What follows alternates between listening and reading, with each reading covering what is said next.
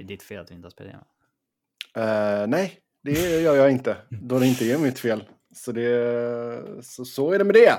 Hej allihopa! Hjärtligt välkomna ska ni vara till ett nytt avsnitt av Svenska fans NHL-podd med mig Sebastian Norén, Niklas Wiberg och Robin Fredriksson. Vi är tillbaka efter ett ofrivilligt eh, litet uppehåll här. Uh, Niklas har varit sjuk. Robin har varit på eskapader i Belgien. Och uh, ja, jag har suttit tålmodigt och väntat. Men nu är vi äntligen tillbaka och vi spelar in detta på... Vad fick du inte, vad fick du inte live själv? Ja, exakt. Maraton live bara. Tänk om vi bara... Jag menar, du har ju liksom en previous history. 2014 tror jag det var nu, så det är snart tio år sedan. ja, exakt, kanske har någon så här, Du får nog släppa en livepodd själv när det är tioårsjubileum. Ja, exakt. Det kanske är då man ska ta, ta och köra första videopodden också. Vi ser inte tillräckligt bra ut för att ha en Nej, alltså, jag, vet, där, jag vet. Man får köra lite filter och grejer, vet du. Någon green, någon green screen bakom och... Har balaklava på så kan vi köra. ja, men lite, lite lys, lite sådana streamlights och grejer. Det, det, det löser sig, herregud. Men i vilket fall som helst, vi spelar in detta samma dag som det är nordamerikansk premiär för NHL. Vi har ju haft två matcher i Europa eh, mellan Nashville och Sharks. Eh, Nashville vann ju båda matcherna där i Prag, men i natt då svensk tid så brakade det igång på amerikansk mark med Tampa Bay mot New York Rangers och Vegas Golden Knights mot LA Kings. Men eh, vi ska ta och eh, göra vår andra del av eh, previewn inför säsongen. Eh, blir lite försenat, men det, det, är lugnt. Vi kör Metropolitan och Central har vi ju kvar. Vi gick igenom Atlantic och Pacific förra veckan. Så missade ni det så får ni gå, gå tillbaka och lyssna. Men innan Han... vi kommer till det, ja. När, vi, när du ändå är inne på inledningen, alltså man måste ju ändå konstatera att det är eh, jävla konstig schemalagd inledning de har gjort. De börjar med två matcher i Europa fredag, lördag. Och sen så börjas det på tisdag med två matcher. Och sen så börjar de blåsa på. Ja, alltså första kvällen ska det ju vara sju, åtta matcher. Ja. Tycker jag. Ja. Mm. Nu blir det någon, någon konstig mjukstartsvibbar som man inte taggar igång på liksom. Ja, och den här grejen att vissa lag börjar liksom en vecka före andra och grejer. Ja. Men sen vill man inte, visst nu spelar Colorado redan imorgon, men alltså vill man inte ha mästarna på opening night liksom? Mm, ja, alltså jag Brukar det inte vara att mästarna hissar bannern på första kvällen? Ja, alltså jag brukar inte gilla att titta på mästarnas opening för det tar sån tid. Ja, det gör det. Men det är väl kanske en annan grej när ens egna lag gör ja, mm. Det är riktigt, det är lite grisigt tycker jag när de ska åka runt, alltså de ska åka varv runt isen med pokalen igen. Mm. Det är så här, Ja, det är sant. Åka runt och kyssa den igen och ha sig. Det är liksom så här, men nu är det en ny säsong. Ja. Men visst, hissa banner absolut. Jo, men alltså du har ju det vanliga, liksom, alla spelarna ska presenteras. Jag menar, alla de här första matcherna tar ju, alltså är det utsatt att en match ska börja halv två svensk tid, liksom. Du har ju inte, du har inte första nedsläpp för två. Nej, nej, nej. Det är värdelöst. Varenda individ ska presenteras och få uh, vinka till publiken. Ja. Har de inte blivit bättre på att korta ner dem där lite? Ja, oh, lite kanske. Ja, en halvtimme är väl kanske lite överdrivet. Men, men uh, bara aldrig på utsatt tid. Ja. Men så är det i alla fall. Så får vi se ifall det är någon som snubblar på någon kabel eller någonting. Ibland kan det hända lite grejer. Elias Andersson gjorde ju det. Han gjorde det, ja. Och det var ingen som tog han på waivers, va? Nej. Nej. Vad ska vi göra det för? How the mighty have fallen. Mm. Ja, vi får väl se hur han gör det ifrån sig i AHL och om han får chansen lite längre fram kanske. Men vi ska ta och snacka om ett gäng kontrakt här nu innan vi går in på våra previews. Först ut har vi Nick Haig i Vegas. Det blir klart här i allra sista sekunden. Tre år, 2,3 miljoner i cap hit. Och mycket av detta hade ju med Vegas eh, lönetagssituation att göra och vilka spelare som var uppsatta på long term injury reserve och inte. Men nu är Haig kirrad då för ett treårskontrakt. Det är ju alltid anmärkningsvärt och misslyckande. Aha, Hägg. Så, så tror du med Robert Hägg? Jag var fan. Nej. Haig, Men- inte Hägg. Det är, det är alltid anmärkningsvärt och ett misslyckande när, man, eh, när det tar så här lång tid. Givetvis. Sen, Missar, missar ju eh, hela campen. Ja, sen får man lite sådana här vibbar, lite som du var inne på, att ja, de kanske behövde avvakta lite för att kunna lösa alla andra saker. Mm. Typ. Men, eh, Ja, alltså just nu så har du ju Shea Webber såklart då och Robin Lehner på long term injury reserve och samma med Patrick Nolan och sen har du ju då Nej, Nolan Patrick. Nolan. Patrick. Han är så jävla irrelevant sopa Ja. numera så du Nej. vet inte ens vad han heter. Nej, Det är ändå talande. folk, folk med två förnamn alltså, herregud. Jävla Patrick Nolan och Ja. Pullman Tucker. Det är kul att spela det där le leken, den leken där man... Eh, du måste jobba med NHL-spelare och du måste liksom gå vidare med... Om jag säger Nolan Patrick, då ska du Sebbe säga någonting med Patrick... Kane. Eh, nej, inte, det finns ingen annan som heter Kane i förnamn sen. Nej, därför sätter jag ju dit han som följer efter mig. Ja, men det är inte det det går ut på. Det går ut på att man ska hålla igång det så länge som möjligt. Ja, okej. Eh, Ja. Den hade varit lite jobbig tror jag ändå. Nej, nej, nej. Det kan ju hålla på länge. Alltså. Ja, Jag ja. tror jag har ju lekt den där på Twitter. det är bra. Eh, men Nolan Patrick eh, ska vi rätta till det till såklart. Eh, och sen har du då Haig själv och Laurent Brossois på vanliga injury reserve. Eh, Michael Jordan, Jordan Nolan, Nolan Patrick. Patrick. Ja, men man kan hålla på ett tag. kan ni göra det hemma helt Nej. enkelt. Då kommer Robin med... Ja, vem, vem kan skapa den längsta strängen så att säga av en spelare? Ja du. Kan, vi kan börja en sån. borde man kunna. Nej, han heter inte Jake i efternamn. ja.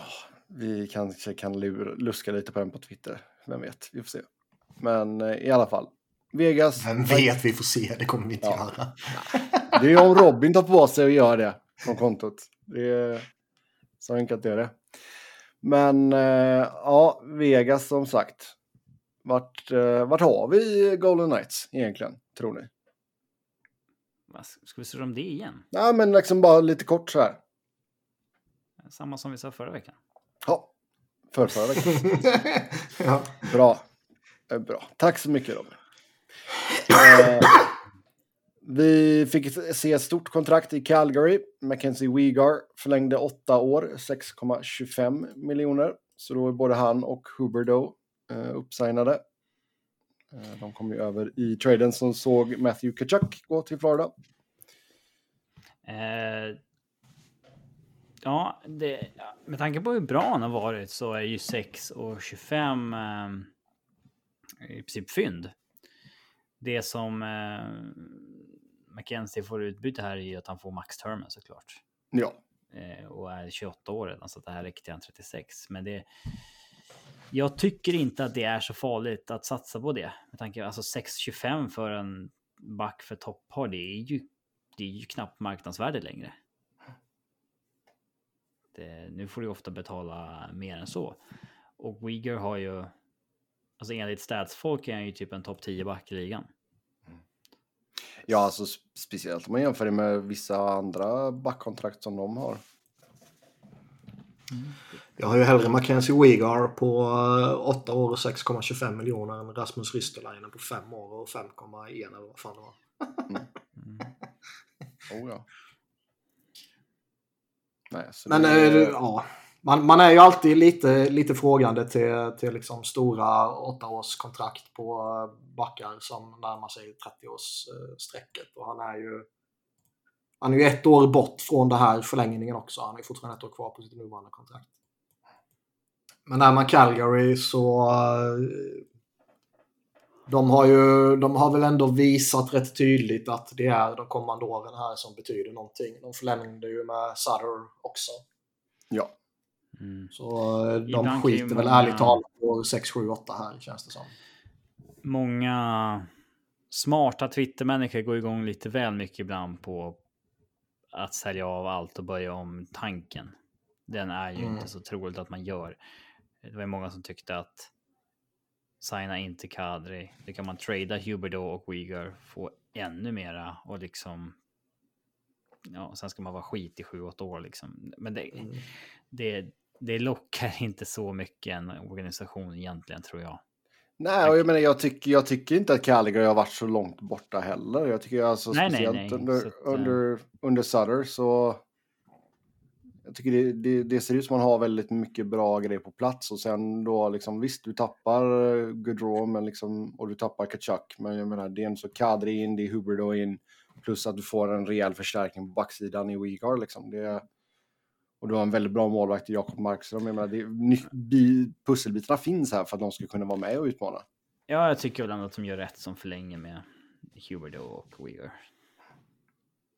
Eh, och jag menar, liksom Daryl Sutter har visat att han, han kan vinna och liksom ha han och gå in i en jävla rebuild. Nej, det tror jag inte han hade varit sugen på. Det går ju också att trada de där spelarna om två år om det skiter sig. Ja, Om de nu inte kraschar. De har ju-. De har ju också haft en, eh, en liten ökenvandring i relativ närtid också. Där Man kanske inte är jättesugen på att ge sig in i något liknande igen. nej. Nej, herregud, nu är man ju slagkraftigare, det är ju bara att köra. Ja, Dallas går vi till sen. Eh, Jason Robertson fick eh, till slut ett kontrakt. Fyra år, 7,75 miljoner. Ja. Vilken sida vek sig här egentligen? Båda. Det är väl Eller? bra för Dallas får man väl säga. Han är fortfarande RFA och fyra år på 7,75 för vad Jason Robertson var i fjol så är det väl ett jättebra kontrakt, eller? Mm. Och de håller Så är det ju. Men, Ben har gått ut och sådär så att de förmodligen har råd igen monsteravtalet då. ja, 2026 kan ju han vara dubbelt så dyr ju. Ja. Om man tar i, i beaktelse på att han, eh, om han fortsätter bara vara det han var förra säsongen, men om man dessutom tar ytterligare något kliv framåt och man kombinerar det med alla förväntningar om att lönetaket kommer skjuta iväg om ett par, tre år och eh, med det så kommer lönerna för toppspelarna skjuta iväg också. Mm. Så det är... Kortsiktigt är ju det här ett, ett, med all rimlighet ett skitbra kontrakt för Dallas givetvis. Men eh, Det känns som det att kan Jason också Robertson... visa sig vara en tabbe och inte signa upp honom på åtta år. Det känns som att Jason Robertson eh, bara var så här. "Ja, men jag vill inte vara den som sitter bredvid när säsongen börjar. Let's, let's just get it done. Liksom. Mm. Typ så. Mm. Mm. Eh, och ja, eh, win för Dallas får man säga. Oh ja. Jo, ja, alltså jag menar, de, de behöver ju verkligen Det honom. kan ju också vara win för Robertson, för nu kommer han ju få ett nytt kontrakt när han är, liksom, när han är 27-28 sen. Ja. Istället för att om han ska åtta år nu så hade han fått fått nytt kontrakt när han är 31. Och ja, vem vet vad han är då? Mm. Jo, det är sant. Sen är han ju fortfarande RFA efter detta, men... Mm. Så är det med det i alla fall. Men eh, nyckelspelare för Dallas, så det är ju bra att de får han kirrad såklart. Sen... Det kan ju vara också, i och för sig, det kan ju vara väldigt intressant läge i Dallas om tre fyra år. Eh, Det känns som att de kan ta vägen lite vad som helst. För då är ju Ben och Seguin är ju lite på... Ja, Bens kontrakt går ju ut innan Robertsons och Seguins går ut efter det. Liksom. Och sen så försvinner lite Ryan Suder och Esa Lindells kontrakt går ut lite sånt här. Så det är ju... Eh, eh, ja, men intressant läge de kan befinna sig i då där det känns som att de kan nog ha en ny generation med, med Oh, ja. Robertson och, och Heiskanen i, i fronten givetvis. Och, Men det känns också som att det kan eh, liksom när de här gubbarna Pavelski och, och gänget försvinner så kanske de dippar av sig lite också för att de unga inte har det i sig att leda laget och bla bla bla. Ja. Ja, Matt Barzal sen då, New York Islanders, åtta års förlängning där, 9,15 miljoner. Lite trist tycker jag. Jag hade hoppats att han skulle prova något annat efter. Ja, han skriver ju detta ett, Där. ja, han skriver ju detta ett år i förtid då, så han har ett år kvar på sin sju, sitt 7 miljoners per år kontrakt då. 7 miljoner capita just nu. Ehm, Var det inte lite förvånansvärt eh, dyrt? Inte, inte med tanke på vad han är för spelare utan för att det är typ Islanders och Uncle Lou. Det kändes som att de skulle kunna pressa ner det. Han har inte gjort så mycket poäng senaste åren heller. Nej. nej. Inga sign-on-bonusar heller. Ja, det hajar man ju. Liksom. Ja. Men behövde, behövde de helt enkelt bara slanta upp de här enorma pengarna för att han skulle vilja vara kvar? Kanske. Kanske. Ja, eller så kanske. För det är ju, det är ju alltså jag gillar honom, han är ju sjukt sevärd. Men, men eh, Jo, men det hade ju varit spännande. Monstersäsongen är ju rätt långt bort nu alltså. Ja, exakt. Men jag menar, där har man ju nästan velat se honom någon annanstans med några riktiga liksom Annat system liksom. topp, to ja, annat system och liksom verkligen så här topp, topp wingers sig liksom. Mm. För ehm, det känns som han får göra ganska, det är upp till honom att skapa grejer här liksom. Det, men det, ja, nej, ja, det är svårt att säga hur de här förhandlingarna gick till, men det kan mycket väl ha varit så att han sa att "Ja, det här vill vi ha och då säger Island bara okej. Så, eh, så är det med det i alla fall. Sen eh, Jake Allen, Montreal, tvåårsförlängning, 3,85 miljoner. Det var väl rätt givet nu när de eh, förmodligen har tappat Carey Price.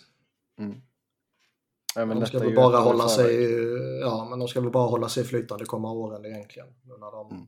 Ha en målvakt. bygger lite nytt. Mm. Jo, exakt. Så uh, Allen har ett år kvar på sitt nuvarande och sen då får han en liten lönebump på eh, ytterligare två år då. Eh, så har de ju Samuel Monteball med reservation för uttalet bakom honom där. oj, oj, oj, nu dör Förlåt, Niklas. Ja. Det var inte meningen att döda dig. Nej, Ja. det var lite oförväntat Eh, av dig. Ja. Eh, sen Rasmus Sandin, Toronto, två år. 1,4 mille i capita för honom. Missade ju de första dagarna där på trainingcampen, men sedan blev det, blev det löst. Det var väl efter Torontos första träningsmatch där man fick någon ytterligare skada på backsidan. Det var som att de gick till honom och sa, men snälla, signa det. Ja, exakt. Ja, men var inte typ järnkrok nere och spela back typ? Jo, Ja. och det har varit en stor debatt om, ska man inte få ha en större roster och ska man inte få hämta spelare eh, under eh, match vidare när det, sånt här händer. Men det är ju därför jag säger du ska, ha, ha, du ska få ha en extra forward och en extra back. Därför du säger det. Ja, det är därför jag säger det. Ha det bara. Eh, ja, Fast det har vi ju men- pratat om lite. Jag, jag, jag kan ändå liksom... Jag gillar inte som det är i, i liksom europeisk och, och internationell hockey alltid när man har en sjunde back och ombyte på bänken och sen är det många coacher som envisas med att alla sju ska roteras in och bla bla bla och så blir det inte bra. Liksom. Nej, men då är det ju tränarens fel. Jo, men däremot så tilltalas jag lite av det här som har pratat om tidigare. Att ehm, liksom, man kan ha folk tillgängliga som liksom är på plats och kan ersätta någon på rosten om, om det uppstår någonting. Liksom. Så att du får fortfarande bara ha eh, 12 plus 6 ombytta. Men försvinner en forward så kan du plocka bort honom och sätta in en ny. Så är det fortfarande 12 plus 6. Mm. Ja. Ha Det är väl ett, ett alternativ man, man skulle kunna tänka sig. Men jag, jag, är- jag är inte såld på det här med... Det har varit en debatt för att det hände i Toronto. Oh ja, Så är det ju. Så är det ju. det är klart. Men vi, vi har ju faktiskt pratat om det här tidigare och då nämnde vi ju det. Nej, jag har absolut ingenting emot att köra 13-7 och sen är det upp till tränaren och jag använder det på rätt sätt. På tal om att gå ner och spela back. Har jag berättat när Sami Kapanen gjorde det? Jag tror inte jag har hört den för, förut faktiskt. Då kan ni luta er tillbaka så ska jag dra storyn. det borde nästan vara någon sån här typ julspecial. du, du sitter, vi kör någon, lägger på någon sån här braseffekt i, i bakgrunden liksom. ja. Också sån här videopodd. Du sitter framför en bras eller green screen. Jag får, göra. Jag får sätta mig hos... Uh, mamma och pappa har ju en... Ja. en, en uh, öppen spis. Ja, inte öppen. De har ju en sån där mer modern, du vet. Okej. Okay. Men jag får sätta mig i en fåtölj framför den och spela in Ja. detta. Någon god, någon god sån här morgonrock typ. Lite Mm. Hugh Hefner-aktigt. Ja, sån här lite precis så att den täcker exakt det väsentliga. Men den ska ändå Ja. lämna lite öppet för fantasin. Ja. Och så eh, whiskyglas och sen läsa storyn. Alltså det ska vara en sån stor läderbok liksom som du öppnar och så... Ja. Ja, du ser idéer här vet du. Det, ja. Yes, eh, men nej, det är klart att det hände för att det var, eller blev snack för att det är Toronto. Men eh, Rasmus Sandin, Börjens har goda chanser tycker jag ändå, eh, kommande säsong. Eh, det var lite snack om, innan kontraktet var klart, där Dubas pratade lite om det. Liksom att de så såg detta som ett väldigt viktigt år för, för eh, Rasmus i hans utveckling och sånt där. Så, eh, Fan. Säger man varje spelare varje år. Ja, det kan nog bli någonting av den, eh, av Ragge. Så så är det med det. Sen har vi Spencer Knight i Florida. Tre år, 4,5 miljoner. Och hur mycket ångrar Florida att man har det där på kontraktet egentligen? Ja, nej men, ja, det- har väl tagit tio ronder, men... Oh ja. Men nu är du fan uppe på 14,5 miljoner från och med nästa säsong på dina två målvakter. Ja, men här är ju problemet att Spencer Knight var 4,5 miljon på tre år. Det är helt vansinnigt. Han har ju spelat 36 matcher och har liksom mediokra siffror. Det är inte många Medan Jake- 21-åriga målvakter som får sådana kontrakt. Nej, Jake Ottinger har ju varit dubbelt så bra och fick, fick mindre. Mm. Friedman snackade bort det med att liksom, de hade redan börjat snacka om den här pengen. Sen så signade Ottinger mycket billigare. Det gick inte att retracta liksom. Uff, ja. Och eh, jag menar vad fan. Jake Ottinger signade på fyra blankt. Och har liksom levererat så jävla mycket mer. Jo, men här har det kanske varit mer naturligt med 3 gånger 3 om man nu skulle ha det just på tre år. Ja, eller två år på 2,5. Alltså liksom, jag, jag, Ja, nej, nej. Ja, det är ju inte ens säkert att han kommer bli en 4,5 miljoners målvakt. nej. nej, kliver in på sista året här på sitt entry level-kontrakt. Och sen då...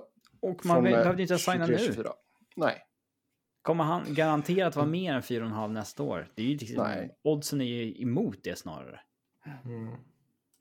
Men det är lite som vi har sagt några gånger nu att när man, man gick ju igång lite på Florida när Bill Sido kom in där och han gjorde bra spännande grejer. De, de fick ett lyft liksom. Men fan, det har varit nu. många saker nu senaste tiden här som man reagerar över. Alltså. Mm. Samtycke ej med Bill Cetos senaste år. nu ser inte Rosten så jävla imponerande ut längre heller. Nej, och man slösade bort lite pix där som ju inte gav ett skit i slutändan eftersom man åkte ut rätt tidigt lite förnedrande.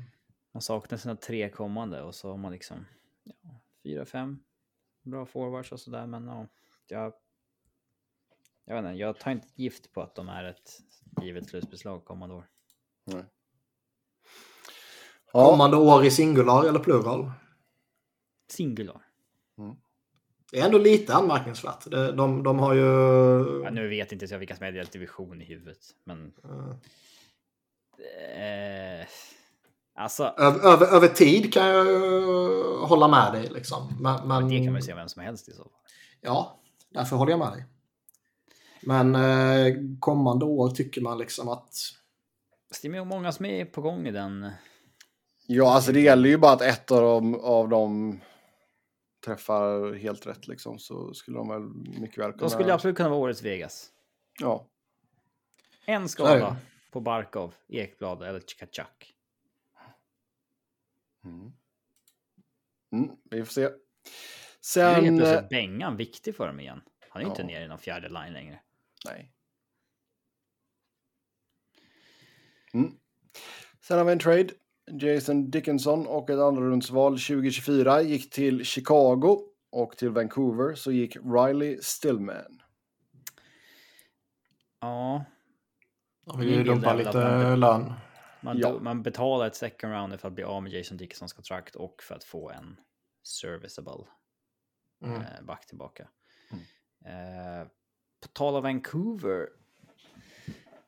Det är ju intressant med Rachel Doris situationen. Jag eh, har missat det här. Vad är det för något? När hon har fått sparken. Alltså? Kom de precis eh, in? Ja, exakt. Och ingen vill säga varför. Eh, hon anställdes ju för åtta månader sedan. Ja, Nu är det typ två veckor sedan hon fick sparken, eller en vecka sedan. det Ehm, har jag helt missat. Och det intressanta är ju att typ tio dagar före hon fick sparken, då var det en artikel ute inom Vancouver Media som pratade om att hon har blivit befordrad till assisterande videocoach och så vidare. Liksom fått utökat ansvar. Mm. Och sen så var det bara rykte om att hon har fått sparken och eh, Canucks vill inte kommentera. Det sägs att beslutet har tagits på högsta nivå. Eh, alltså det enda som eh, någon har reagerat på att hon, hon hade likat någon tweet som antydde någon form av ja, eh, mot Aquilini. När deras, det var en jävla pedofilskandal de är inblandade i va? Eller något. Mm. Att, Ja, det är något eh, med, med barnen. Ja, någonting sånt. Eh, och då hade hon likat en tweet som sa att eh, som skrev typ rika människor behöver inte ta tag i sina problem själv utan man slänger bara ett advokatteam på det typ. Eller något sånt där. Eh, det var det enda, men det kanske hon gjorde efter att hon fick sparken av Aquilinis. Eh, men det intressanta är ju att eh, Rachel Doris morsa hade skrivit att de kan inte kommentera varför för att det är en legal matter. Eh, hur, den här situationen nu. Eh, Ja, men det kanske är att hon, eh, vad heter det, wrongful, wrongful termination ja, exakt. claim liksom. Eh, Wrongfully accused är en förbannad rolig film. Med Leslie Nielsen. Men jag känner så här med- Vancouver att eh, det är väl ingen stor grej egentligen att någon som jobbar som scout eller analyst bara försvinner från organisationen lite genom bakdörren så. Men har man liksom slagit på stora trumman om att man tar in kvinnor i framstå framstående roller och så vidare. Och sen så bara efter några månader så försvinner någon av dem. Mm. Då borde man nog nästan ja, krävas på ett svar om varför. Någonstans kanske. Men det kommer man väl i så fall göra när eh, eh, eh, den byråkratiska proceduren har haft sin... Men intressant, eh, liksom, jobbig situation för Rachel om hon liksom har fått sparken på felaktiga grunder. Att antingen bara hålla käften och bita ihop och liksom hoppas att det tredje laget ger någon chansen. Mm. Eller hårt mot hårt och liksom gå emot Canucks här och då, ja du, du vet, man får ganska snabbt ett rykte i branschen då som ett eventuellt problem. Liksom Ja. eh, som man inte vill anställa för att oj, säger du fel sak där så blir det känsligt och så vidare liksom. För att hon fick också gå från Devils 2019. Men där tror jag inte att det var något kontroversiellt utan bara att hon inte fick förlängt avtal efter ett och ett halvt år, tror jag. Eh, efter att de bytte coacher och lite sånt där. Eh, men ja, den blir ändå intressant att följa. Vart hon hamnar härnäst. För jag tror ändå att hon har etablerat sitt namn ganska rejält nu. Att hon inte... Hon skulle ändå ha jobb tror jag. Alltså... Men hon, tog, hon raderade ju alla sina tweets och allting. När det här hände. Mm. Ja. Och även alla sina... Eh, nej, inte alla Instagram-inlägg. Vi får se. Ja, vi får se. Sen eh, trade mellan Edmonton och St. Louis. Eh, till Edmonton, Klim Kostin. Och till St. Louis, Dimitri Samorukov. Så... Eh, Nu... eh, den så... Vänta.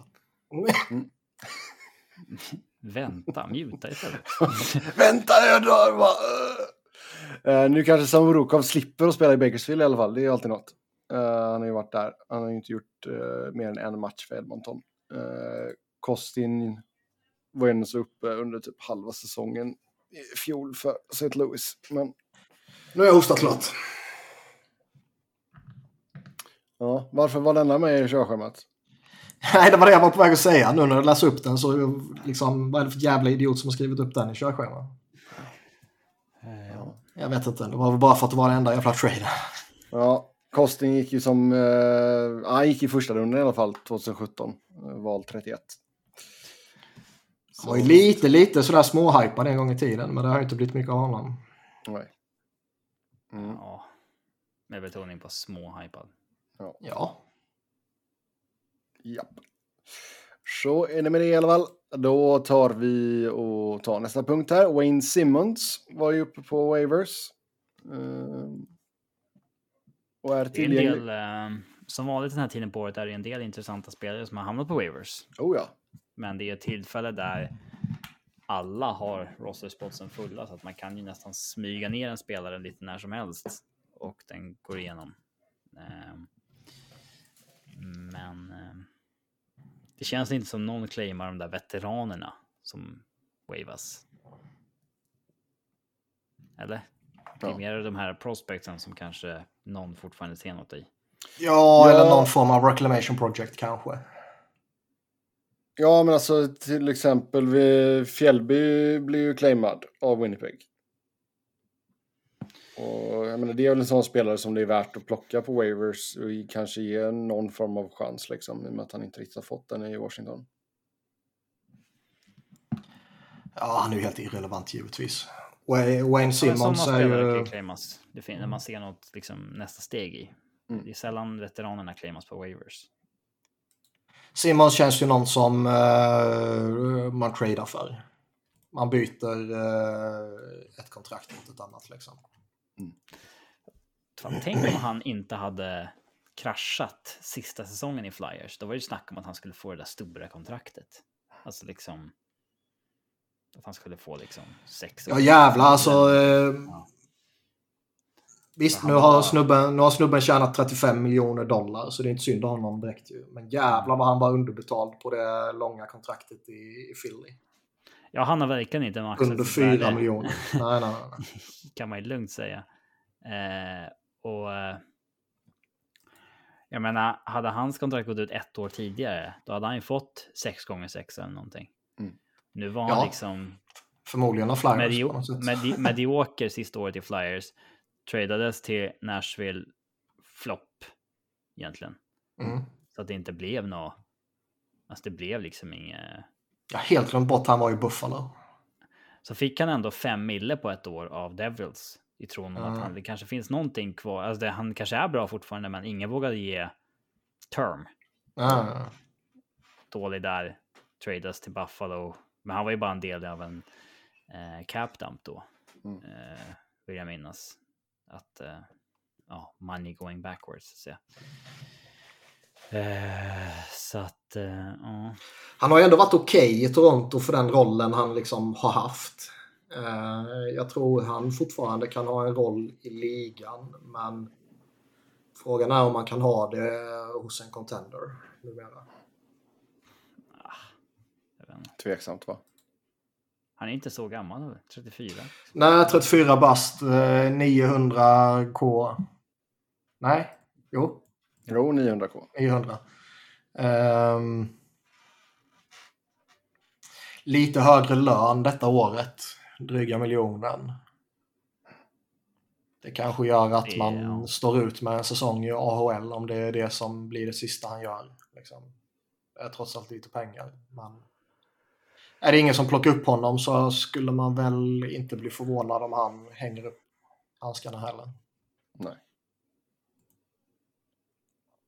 Nej, jag menar, det, vilken mäktig jävla spelare det var när han var i sin prime där alltså. Ja, Mm. vi ska inte överdriva, men han var bra.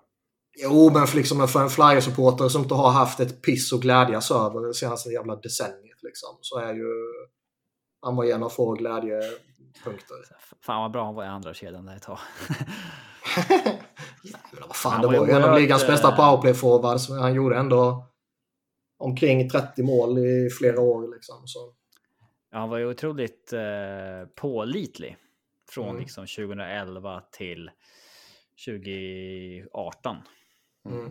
Eh, hade, han fått hade han förlängt avtalet då, då jävlar liksom. Men eh, som vi sa. Eh, men fascinerande att eh, det kan vara som skillnad på en spelare som är 28 och liksom 32. Alltså hur snabbt det kan gå utför. Verkligen. Det handlar inte bara om att han inte har fått spela i en större roll, för han har ju fått spela med bra spelare i Toronto också. De sätter ju ofta upp. Eh, ja, de har ju inte så mycket djup så att där får ju folk hoppa runt i line-upen lite hur som helst. Liksom. Eh, ja, sen uh, Ian Cole är avstängd just nu. ja, vad har han gjort Sebbe? Summera. Alltså det är... Alltså det är ju typ, han är anklagad för grooming. Ja, det är pedofili han är anklagad för. Ja. Eh, Grooming är väl ett lite finare ord för det. Ja. Eh, nej, mest att man utnyttjar någon som inte är vuxen i sinnet än att. Eh, ja. Eh, hur som helst så. Det är ju förvånande ändå att det tog de här proportionerna, eller? Med tanke på att det har bara kommit från en anonym Twitter-användare. En story om honom som han förnekar helt är sant. Eh, Det måste ju ha eh, kommit något mer konkret ja, till dem. eh, till Eh. Tampa eller till NHL eller till eh, whatever liksom. Ja, Den här Så det- personen som skrev den här berättelsen kan mycket väl ha kontaktat NHL också med liksom namn och ja man kunde ändå identifiera. Det, må, det måste ju vara något sånt. Annars är det ju konstigt Annars kan ju vem som helst bara- så här kraftfullt. Annars kan ju vem som helst bara skicka ut en anonym story om Conor Ja. Davis. Får man honom avstängd. Liksom. Så, så Ja, det, ja. Nej, det måste ligga något mer konkret bakom. Det, det, Men det känns givet. Liksom. Var det Ian Cole som hade haft ihop det? Ja, det var han som hade... Ja, okej, okej, Ja. okej. det är mycket creepy vibbar kring honom. Mm. Men han är i alla fall avstängd nu då under den här... ehm, eh, Och NHL ska utreda det här, så nu vet vi verkligen att det här kommer tas på allvar och de kommer komma till botten med det här. Ja, det tror jag. Med tanke på eh, allt som har varit kring Hockey Canada och allt sånt där så... Ja, men det är ändå under lupp nu på ett jävla sätt. Ja, alltså. ja, ja. Det- Helvete vad Hockey Canada är på väg att krascha för övrigt. Eh, Det var ju någon av deras höjdare som gick ut och, och liksom eh, typ försvarade sin organisation och vi behöver inte göra någonting och det här är överdrivet och vi är fantastiska. Typ, liksom. Och sen så bara har den ena supersponsorn efter den andra bara hoppat av och liksom eh, kräver åtgärder. Det känns ju som eh, Hockey Canada är de är ju halvvägs ut över stupet redan. Liksom. Mm. Men jag, jag är, man är ju givetvis långt ifrån övertygad om att NHL kommer äh, agera korrekt här. Men äh, kanske har det kommit upp för mycket skit till ytan för att man ska kunna eh, sopa undan det här också. Mm. Ja, eh, med det så tar vi och hoppar in på previewsen. Vi börjar med Metropolitan Division där eh, ja, det är ju ranking då enligt hur det ser ut på svenskafans.com. Och åttonde plats, Philadelphia Flyers. Är inte direkt oväntat. Nej. Alltså fatta när det kommer gå så dåligt som det antagligen kommer att gå. Och Tortorella kommer liksom bränna topplocket varannan match. Det, det kommer vara en lång säsong i Philly. ja, vi- vi har snackat om Philly så mycket att egentligen inte... Vi behöver inte älta vissa grejer igen, men Nej, målvaktssidan är ju eventuellt bra. eventuellt. Backsidan dålig, forwardsidan dålig. Eh, det finns ju ingenting som talar för att de ska vara ett bra lag, förutom att Tortorella brukar kunna ha en effekt år ett med vissa lag. Liksom, att Ja. eh, skaka liv. Mm. Men det jag undrar är... Är den här bilden från ledningen med Chuck Fletcher i fronten. Eh, alltså, är de medvetna att det kommer gå skitdåligt i år? Nej. Eller tror de... Eller alltså är de det, men det, de bygger upp en fasad av att de inte tror det? Eller tror de på riktigt att de kommer vara competitive? Alltså de kanske tror att de kommer få problem nu när liksom Sean Couturier är eh, ett stort frågetecken framöver och när Ryan Ellis är han är ju mer eller mindre pensionerad känns det som. Liksom. Mm. Kurtz eh, ville sig väl, kanske Kurtz eh, gör comeback relativt tidigt på säsongen. Men det känns ju också som att eh, han mycket väl skulle kunna missa hela säsongen igen. Eh, det är väl fortfarande lite, lite osäkert kring honom. Eh, men nu, nu när man har tappat båda de två, oavsett hur lång tid det, det, det rör sig om, då kanske de har börjat inse att oj, det här blir nog tufft liksom. Men tidigare har de ju målat upp en bild av att de ska vara competitive och de ska vara tuffa att spela mot och de ska liksom vi ska inte rebuilda. Det, det här är en uh, retool liksom. Eller aggressiv retool som man kallade det i våras liksom. Ja. Ehm, så de, de tror ju verkligen att det här liksom Man, man diffusa... spenderar inte... Man, spe- man spenderar ju inte pix på spelare, liksom.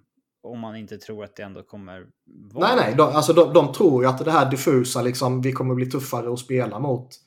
Vilket då är liksom eh, ta in eh, liksom 17 fighters.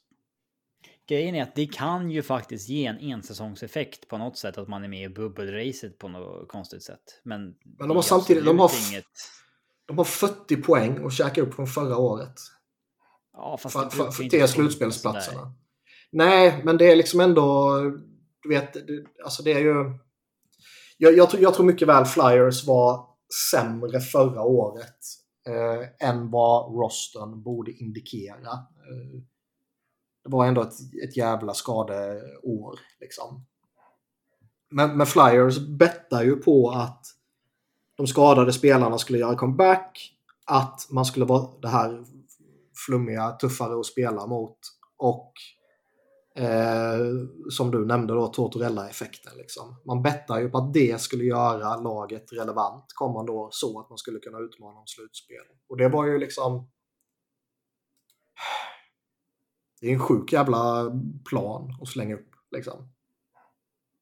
Jag, tror, jag tror absolut att Tortorella liksom har i sig att krä, kräma ur lite bättre från ett lag än vad kanske eh, laget borde prestera om man säger så. Han är en duktig coach liksom. Men han kan ju inte göra mirakel med, med skitspelare. Och när man dessutom eh, liksom tycker att sättet som man ska bli slagkraftiga på och sättet som man ska eh, bli svårare att spela mot är att slänga ut liksom, ännu fler fighters på, på isen. är ju liksom är så verklighetsfrånvänt så det finns ju inte. Nu fick ju inte Anton Rosell eh, kontrakt. Nej, tack, gudarna för eh, det. Anisimov är väl kvar på PTO va? Ja, men han är skadad för tillfället.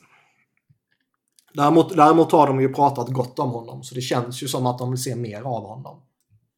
Eh, de kan ju behålla honom på PTO hur länge de vill och han vill egentligen. Liksom.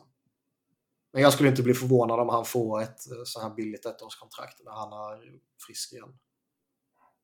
Det är ju jävligt tunt på centersidan. Ja, Med, med, även om Kutz skulle göra comeback så,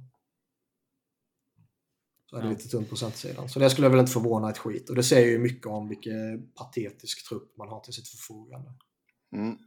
Vi eh, kommer snacka mer flyers sen när vi kommer till lyssnarfrågorna. Men eh, nu går vi vidare till New York Islanders som tippas... Det här är ju typ... Eh, vi har ju aldrig pratat så här lite Philadelphia. Nej, det är skönt. Ja, Det, inte ju hänt något vad... nytt.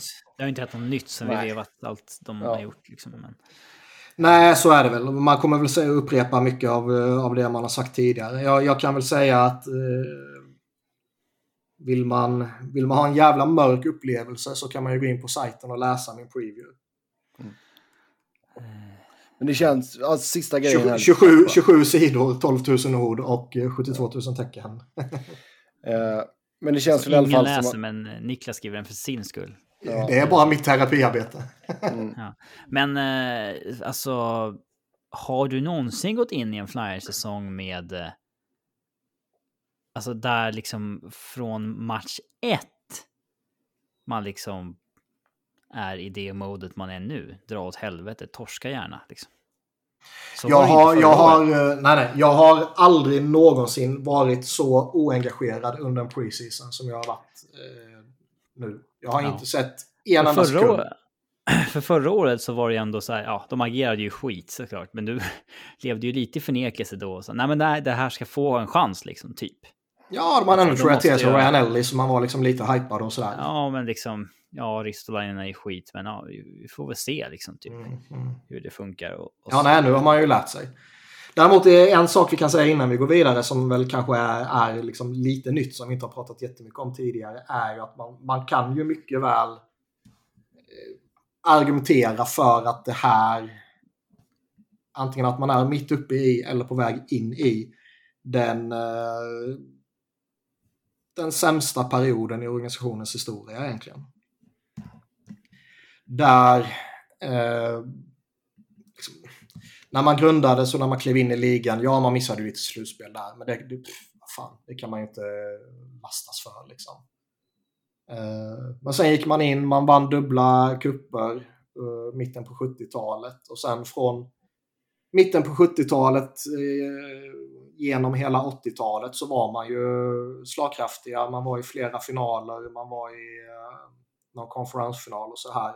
Och sen så kraschade man lite i början på, på 90-talet. Men då kom man ju från en jätteframgångsrik era där som sagt man hade vunnit, man hade varit återkommande utmanare, flera finaler.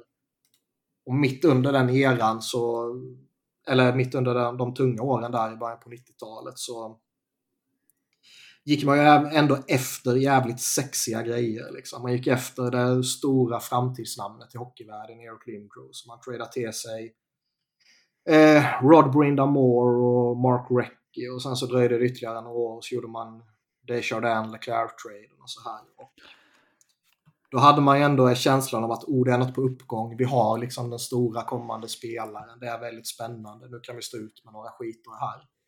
Och sen så blev man ju slagkraftiga igen och var ju liksom under hela ja, från, från andra hälften av 90-talet egentligen fram till eh, lockouten så var man ju liksom mer eller mindre slagkraftiga. Och sen så har Ja, det var vartannat varit- år sedan dess i princip.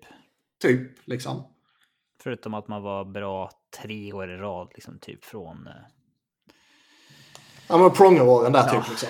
Ja, exakt. Eh, Och sen så nu är man ju på väg in, eller då eventuellt mitt uppe i, i liksom en helt hopplös jävla skitsituation. Där det, Du har ändå upplevt slutspel vartannat år sedan 2012. mm, Fram till i, i fjol då. Ja, Prova, prova på hur det blir sen nu när det blir liksom. Nu blir det uppenbarligen två, tre år utan. Sen vet man inte vad som händer. Man såg ju vad som hände med Colorado liksom. Mm. Eh, men det här är ju bara andra gången i organisationens historia som man missar slutspel två år i rad. Första gången var i den där början på 90-talet då när man ju missade fyra fem år.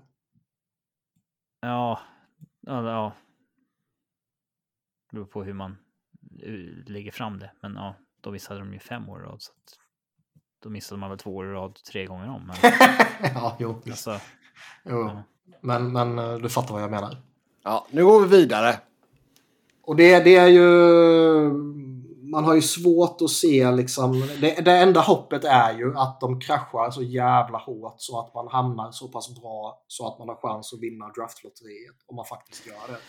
Om man får in Conor Bedard. Gärna att det är liksom så, så jävla illa. Att det är typ 19 torsk på 20 matcher. Att hela front office blåses ut fullständigt. Man måste rensa ut allt. Man måste rensa ut han som är CEO, man måste rensa ut Fletcher, man måste rensa ut gubbarna, de här Clark, Holmgren och, och det här gänget. Liksom. Det, det är... Eh, innan det sker... Det. det. är svårt att göra, men innan det sker så tror jag de kommer vara fast i det här luddiga liksom, mellanmjölkslandet. Typ. Ja, men det som man ska behöva göra är ju det som Toronto gjorde en gång i tiden med Brandon Shanahan. Tog in honom och sa liksom, sätt en helt ny organisation. Ja. Alltså liksom börja om helt. Alla, du får sparka vem du vill. Eh, om det tar ett, två år, två år, tre år. Men ja, gör oss bra igen. Liksom. Mm. Då måste man hitta någon sån jävel. Så är det ju och det är tufft att komma in nu när, när Fletcher liksom har gödslat eh, pix åt höger och åt vänster för, för skitspelare som han sen har förlängt med till eh, några absurda kontrakt. Och eh, inte ha vem, någon, vem, någon liksom prospect pool på plats heller. Vilken person där ute kan man liksom ge nycklarna till hela organisationen att sätta något nytt? Jag tror, ska man hitta en ny Brendan Shanahan som liksom ska överse hela, eh, hela grejen. Den är ju, det namnet är ju väldigt svårt att bara slänga För det var ju ett namn ur ingenting då. Han hade ju inte ens jobbat i något lag. Nej. Eh, Dr. Tulski i Carolina. Mm. Är ju ett jävla intressant namn som ändå har lite lite Philadelphia-kopplingar som han är härifrån, och, eller härifrån eftersom han är därifrån. Och, han är från Växjö? ja, och, och eh, har ju varit lite involverad i lite ja, ja. espionage och så här ja lokalt. Liksom. Men det är ju mer som liksom, nu, nu chansar vi med ett nytt fräscht namn som GM. Det är ju inte någon man plockar Ja, in, inte liksom. en uh, overlord liksom. Nej, Men, exakt. Uh, skitsamma, det är lite väl hypotetiskt det här liksom. Det, det har inte gått dåligt än. Ingen har fått sparken än. Så att vi det får väl se då. Vem det kunna Nej, så är det ju. Men uh, jag menar, jag har ju aldrig någonsin varit så här otaggad på en uh, säsong. Mm. Mm. Mm, bra. Vi har aldrig pratat så här lite om Philadelphia och sen så bara 20 minuter till. Helvete. Ja, uh, vi har många lyssnarfrågor kvar också. Ja, jag vet. Men det var därför jag försöker dela upp skiten lite. Uh, sjua då, Islanders. Uh, lite förvånande kanske att de har sjunkit så pass som de har gjort, eller? Det är mycket recency bias på de här tippningarna. Det var ingen som ja, tippade det, det i fjol. Det, det är aldrig någon stora skiftningar i tippningarna från förra årets slutresultat. Nej, jag vet inte. Tippade vi att de skulle missa slutspel? Det gjorde vi nog. Vi var nog så pass. Nej. Jag har ingen aning. Många, de flesta tippade dem i final för fan. Ja. Uh... Ingen av oss tre hade dem i final i alla fall. Så nej, det är jag ingen aning om. Ja, jo, det, det kan jag sätta en... I final? Sån. Nej, verkligen inte. För fan. Ja, skulle, du tippa, skulle du tippa Islanders i final skulle vi sparkat ut dig från podden. Robin.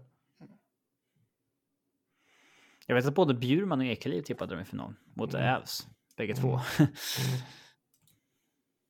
Mm. Kanske en alternate reality. Men som sagt, sjua rankade nu då inför denna säsongen eh, på sajten. Ja, eh, jag ser väl egentligen inte någon anledning till att de inte skulle kunna bounce back. Två bra målvakter.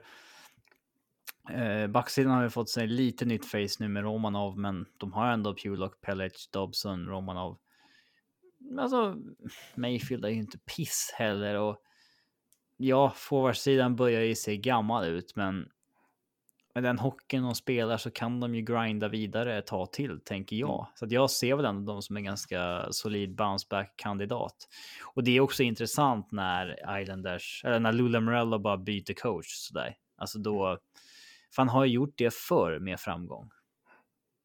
Alltså om vi går tillbaks bra tag i hans karriär så har han ju random petat bort coacher som varit framgångsrika och ändå hittat en ny som har varit som har gett någonting nytt och med framgång liksom. Mm. Um, Lane Lambert är ju dessutom ett respekterat namn. Liksom. Mm. Så att ja, jag ser väl ändå dem som en ganska solid bounceback-kandidat. Mm. Jag skulle väl placera in dem i, i samma fack som Columbus och New Jersey där det finns liksom potential för alla att klättra och blanda sig i liksom, eh, kampen om slutspel. Jag, jag, tror ju lite att Islanders eh, eh, de överpresterade rätt kraftigt när de gick till dubbla konferensfinaler där liksom. Och de... Eh, vad ska man säga? Hela, hela säsongen dog ju för dem direkt liksom med tanke på vilken inledning de hade på året med mm. 17 raka bortamatcher eller vad det var och sen fick de massa covid-problem efter det och sen var det väl någon det var någon problematisk skada också har jag för mig. Någon nyckelspelare för, som försvann. Och sen så liksom var de efter och fick de jaga hela säsongen. Och även om de kom, kom tillbaka starkt eh, så småningom och, och gjorde en rätt okej okay upphämtning så var ju liksom man hade trillat ner ett för djupt hål till att börja med. Men eh, jag, jag, jag, skulle inte bli förvånad om de slutar liksom 6-7 för att lag som Columbus och New Jersey kan ta det där steget. Liksom. Mm. Sexa på listan där hittar vi just New Jersey. De har ju återigen gjort en sommar med eh, en del bra grejer får man ändå säga. Det har de gjort tidigare utan att det har resulterat i ett skit. De har ju vunnit off-season tidigare liksom. Men eh, eh, jag tycker de har tillräckligt bra grejer på plats för att kunna ta ett steg och bli ett bubbellag. Sen så är det ju lite som, som jag sa kring, kring Philly tidigare, liksom, att de har nästan typ 40 poäng. De behöver käka upp. Och ehm, jag tror New Jersey har betydligt enklare för det än vad Philly har, även om det är svårt även för eh, Devils. Men uh, får de bara ett målvaktsspel så, så tycker jag att de har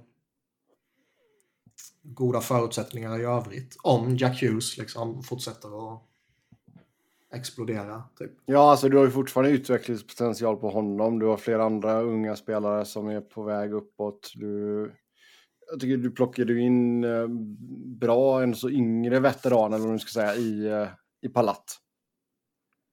Men han är bara 31. Liksom. Ja, men han kommer göra mycket nytta för dem. Ja. Eh, det tror jag.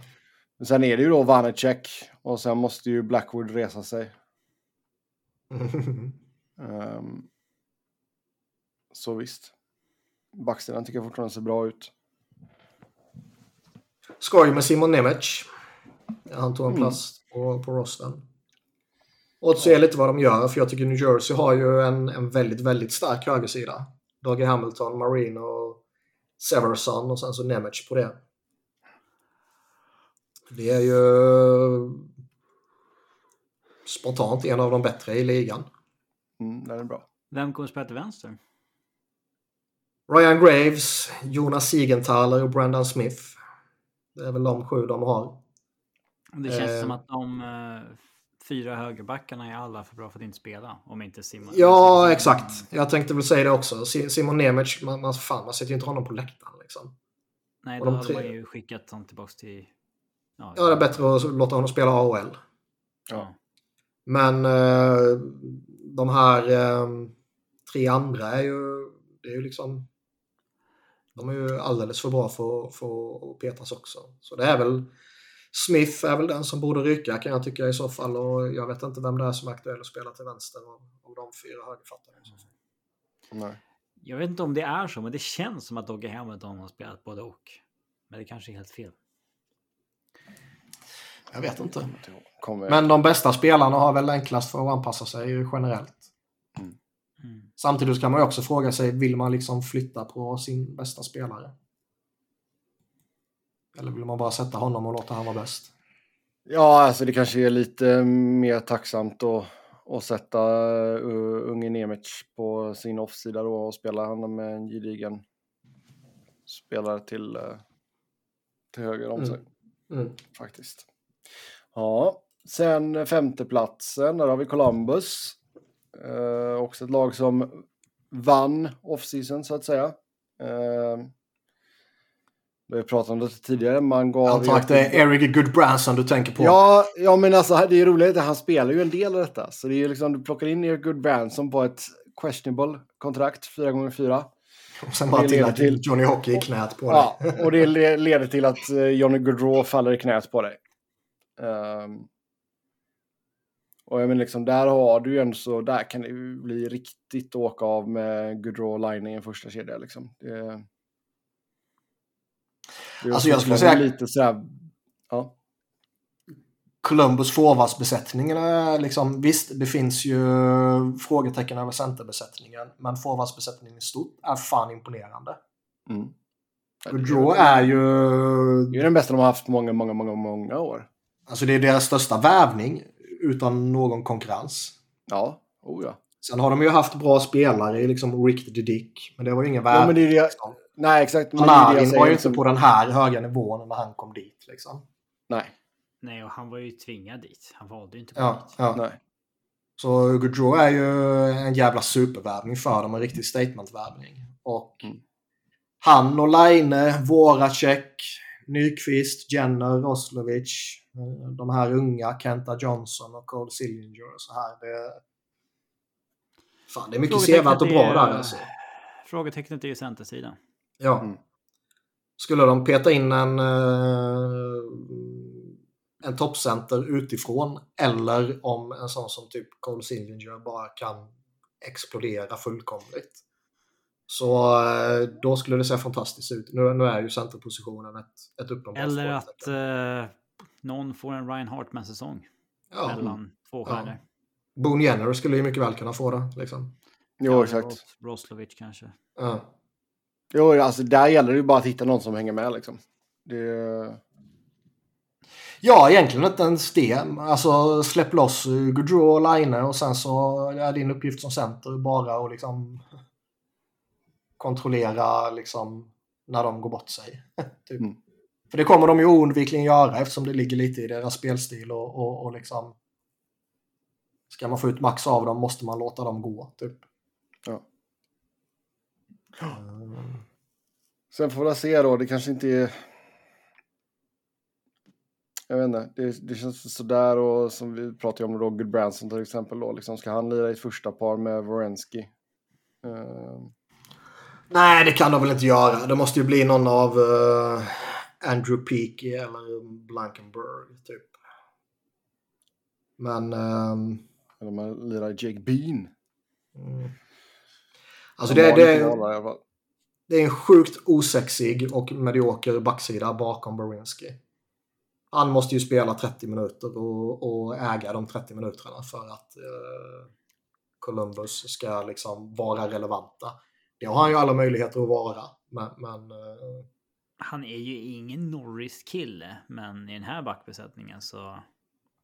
Ja, mm. då blir det så. liksom. Ja, exakt. Jo, jo, jo, verkligen. Ja, och så Elvis mellan stolparna då.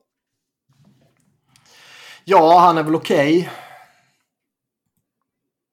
Ja, Det, eh, Han har ju en väldigt bra högsta nivå i sig. Sen är det väl det att han kanske Mm. måste hitta någon form av jämnhet. Ja, eh, det är väl också i ärlighetens namn en lite småtuff utmaning bakom den backbesättningen. Men som sagt, liksom får man den där forwardsbesättningen till att funka med all den firepower man har nu så eh, tror jag mycket väl att Columbus kan bli ett sånt där lag som klättrar eh, liksom många poäng. Mm.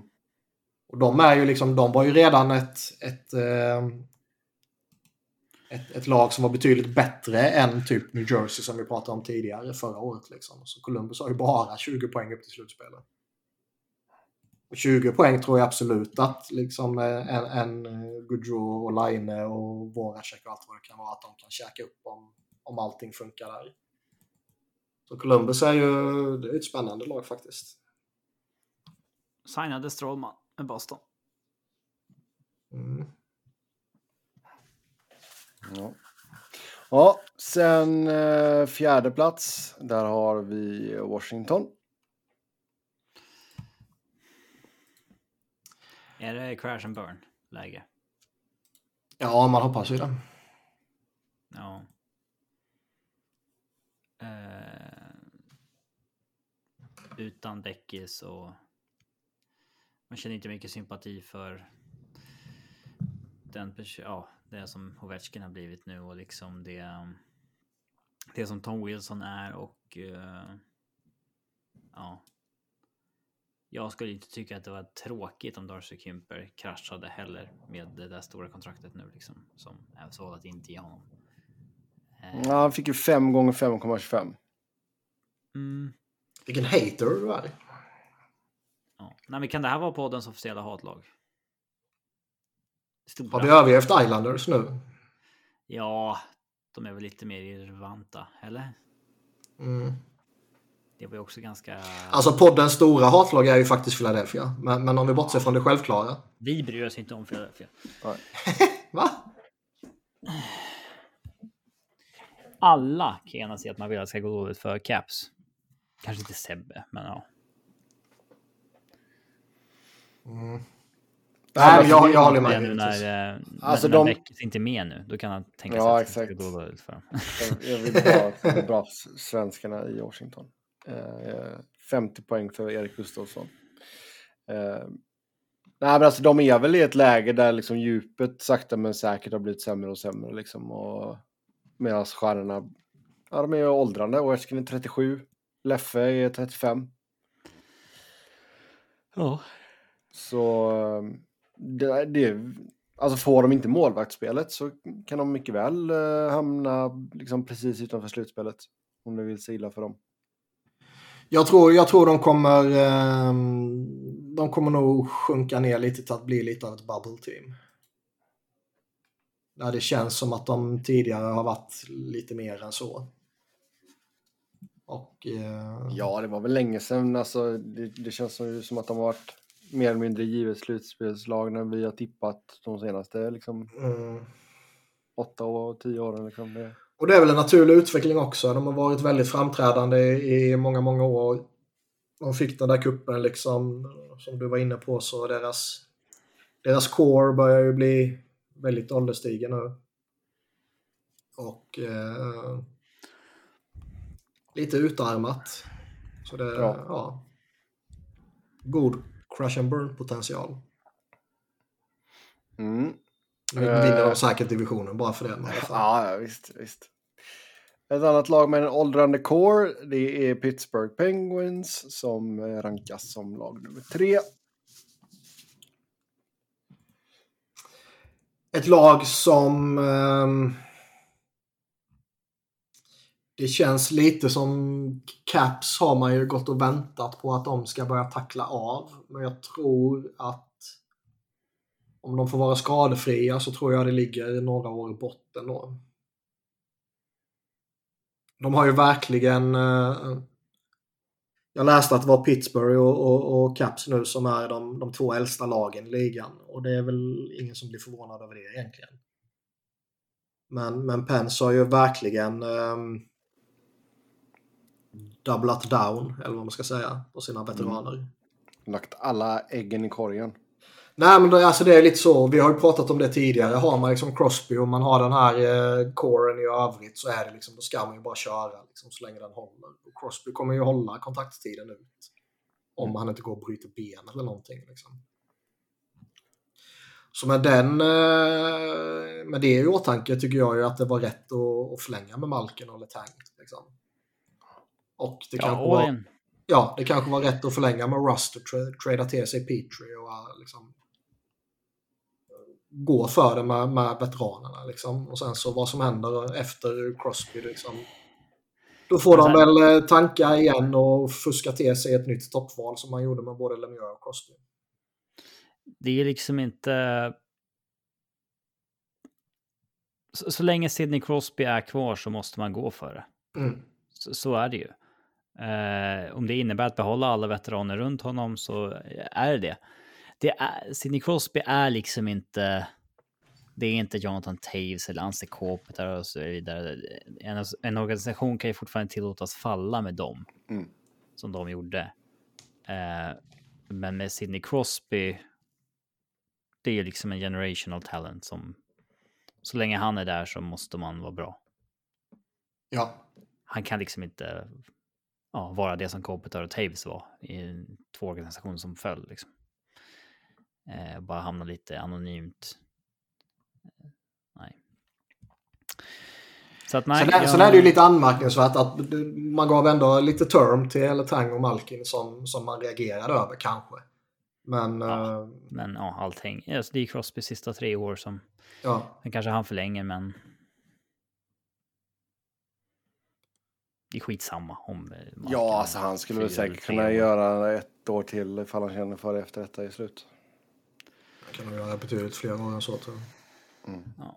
Sen får vi väl se om Letang tycker att det är så kul att spela om tre år. när, när, eh, om han ska mjölka ut de sista åren där. liksom, Ja, han har, haft, han har ju haft såna jäkla skadeproblem också. Ja, och när de väl suger.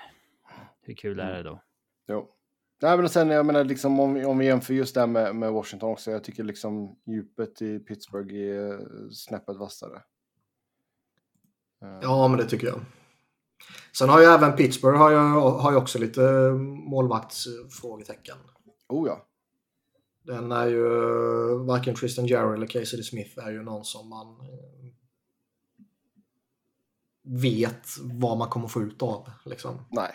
Nej, men och, och jag menar, där, det, det är väl också en sån grej liksom att du har sista året på, på Tristan Jerry här nu på 3,5 liksom. Skulle det inte visa sig att han visar att han är nog en solid 1A, 1B, för det är väl någonstans den versionen de verkar vilja gå liksom, så kan vi nog se en förändring på den positionen till nästa år. Um, men nej, bör vara ett slutbeslag i alla fall. Så känns det. Tvåa. Lite, li, Ja. lite förvånad de slängde upp det där kontraktet till eh, Janne Rutta. Ja. Ja, Mycket bara att någon eh, coach bara får för sig att han ska vi ha liksom. Så ja, ja, du får den. Mm, Men två. eh, han kan nog komma ner lite på jorden nu när han inte har en, en Hedman jämte sig. Ja. Ja. Eh, tvåa, där hittar vi New York Rangers. Eh, förväntar väl oss att det tar ytterligare kliv detta laget. Så länge Storken är Storken så kommer de ju vara ett topplag. Och ehm, Men det är ändå som jag sa på Twitter häromdagen någonting om att liksom, lita på hockeymålvakter är som att lita på politiker liksom. Eh, Ja. Det går ju. Henke Lundqvist är ju den enda man kan lita på senaste 20 åren att han kommer vara över snittet. Mm.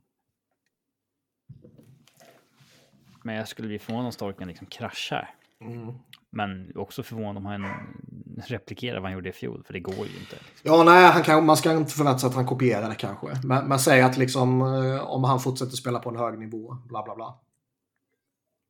Ja, Då, då, kommer ju, då, då kommer ju bara det lägga grunderna för att de är topplag i den här divisionen. Det tror jag. räcker att han är 75 procent av vad han var förra säsongen.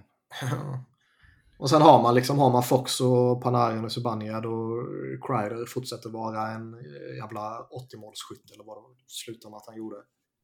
Så eh, är det klart att det kommer att vara ett slagkraftigt lag.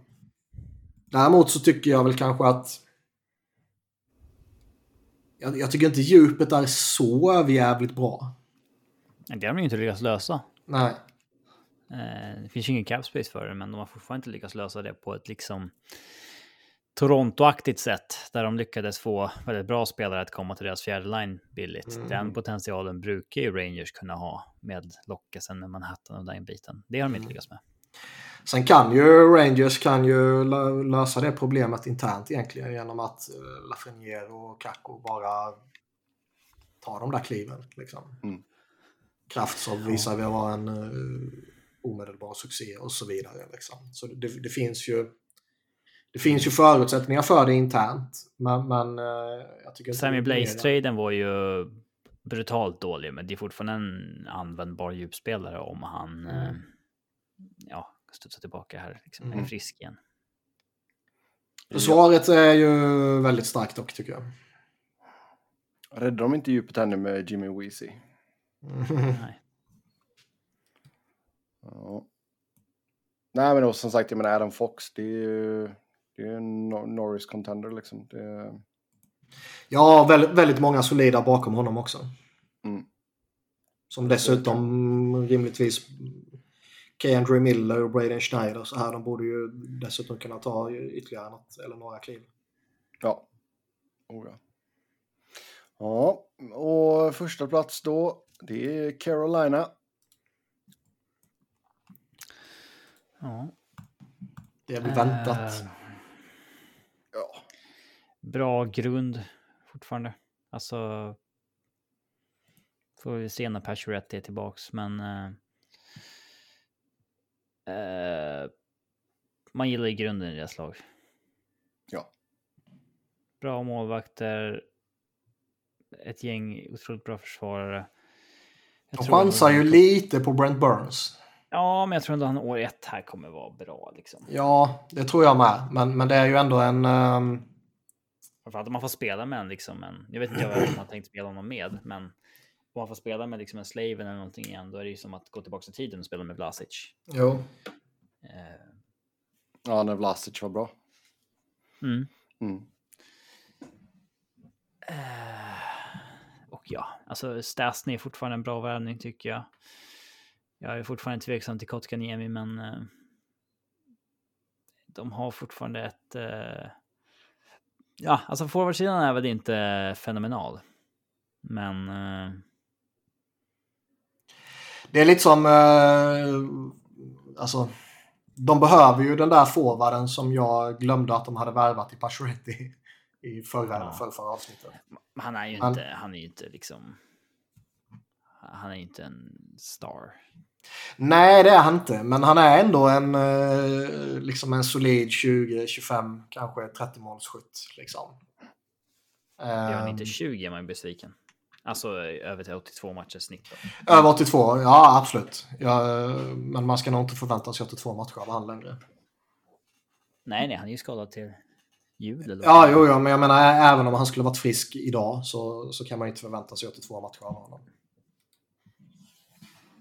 Ehm, men, men ja, forwardsbesättningen behöver en sån och nu fick de ju det i honom och sen tappade de honom. Liksom. Men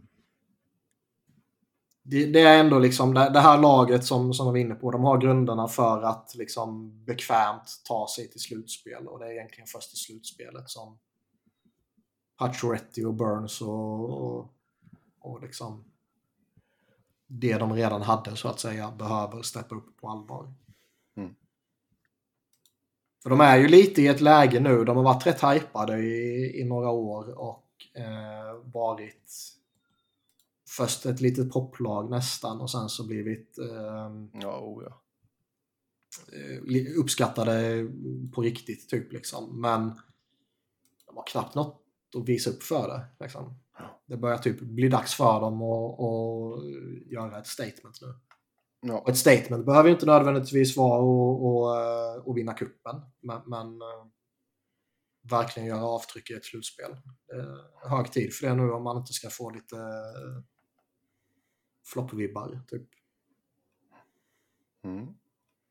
Japp, det om Metropolitan. Då går vi över till Central. Åttonde plats. Arizona. Och Det är väl inte jätteförvånande. Eh, Och det sägs redan eh, att Arizona spelare hatar den nya arenan. Hur fan kan man hata Mullet Arena? Eh, ja, faciliteterna och allt vad det var. Okej, ja. Ja, Alltså alltså, den här lilla kråkboet. alltså är, är Ja. de byggda till college spec så är det väl inte det kanske någonting som de är vana vid såklart. Jag vet inte, det var, jag läste någon tweet från, eh, vad heter han, Nick Cupreros. Okej. Eh, om att det, det ryktas som att spelarna är väldigt missnöjda typ. Och säsongen har inte börjat än. Och det är alltså... Vi har pratat om det och det är en jävla pisslösning givetvis. Det är ju fullständigt ovärdigt en NHL-organisation och det är ju uppenbart att den här organisationen eh, inte ska vara i stan. Liksom. NHL har fått gå, gå in och, och liksom styra klubben. De har fått gå in och, och hjälpa dem med ekonomiska medel. Och nu kan de inte ens spela i en riktig arena. Liksom. Den måste ju bort från stan. Ja, så många misslyckanden där nu liksom. Ja. Med att de inte kan hitta några permanenta lösningar med någonting och ah, det, det, ja, jag vet inte. Jag fattar inte hur svårt det ska vara egentligen. Eh, det är fortfarande typ, vad är det, eh, fjärde största stan i eh, USA eller någonting, eller? Uh, ah, ska vi se, Metropolitan Areas. Uh... Borde inte det här typ vara en fråga på ditt uh, ja, på medborgarskapsprovet? Ah, eller vad fan nej, det är det inte. Uh, ska vi se här nu. Inte det så här Houston 3 och sen så Arizona som liksom.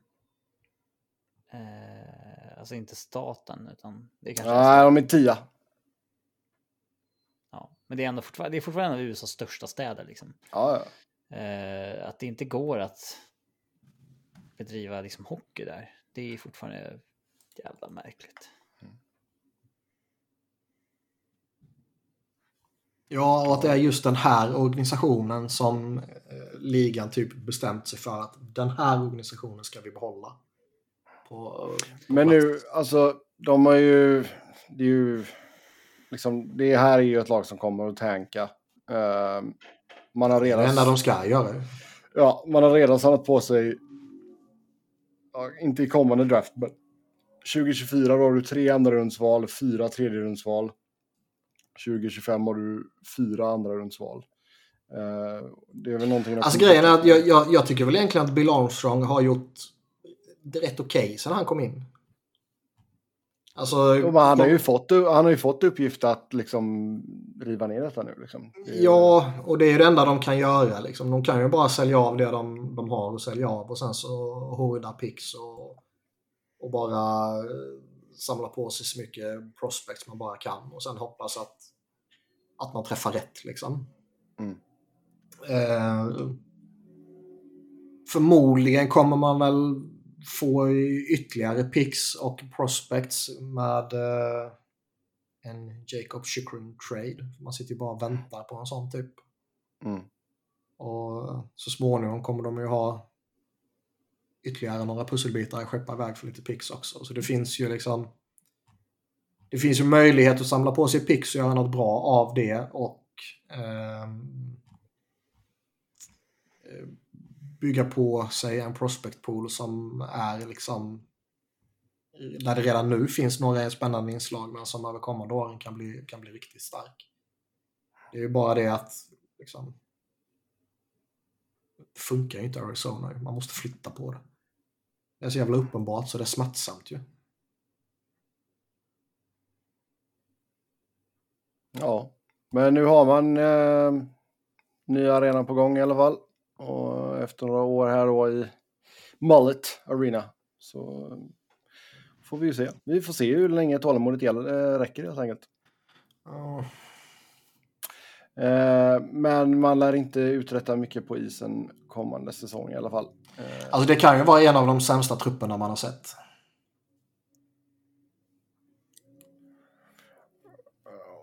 Alltså jag tror väl typ expansion-lag när de kommer Jo, men vad fan, det räknas inte. Det här, ja, nej, men det, det räknas ju. När Columbus och de där kom in i ligan, ja givetvis. Ja. Liksom. Men eh, i en mer modern kontext kan man väl säga då. Mm. Det här måste ju vara det sämsta man har sett. Liksom. Det finns en handfull bra spelare, resten är utfyllnad eller liksom lönedumpningar av andra lag. Typ. Mm. Det är... Eh, och visst, det är ju rätt av dem som sagt, de ska ju bara tanka. Men, men eh, det är ändå tragiskt liksom. Mm. Sen eh, sjunde plats hittar vi Chicago, ett annat lag som är eh, uttalad rebuild. Ja, de här två är väl de som eh, på det allra tydligaste sättet eh, tankar.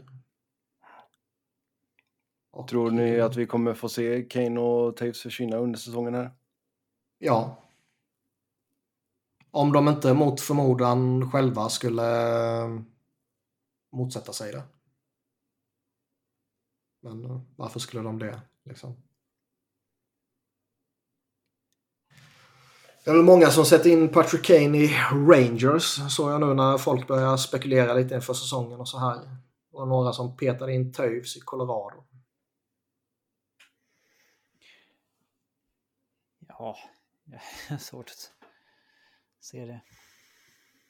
Ja, det var var bara gissningar antar jag, liksom, eller vad man, vad man tror kan ske. Typ, liksom. Men det är ju alltid spännande när lite insiders slänger upp sådana där saker.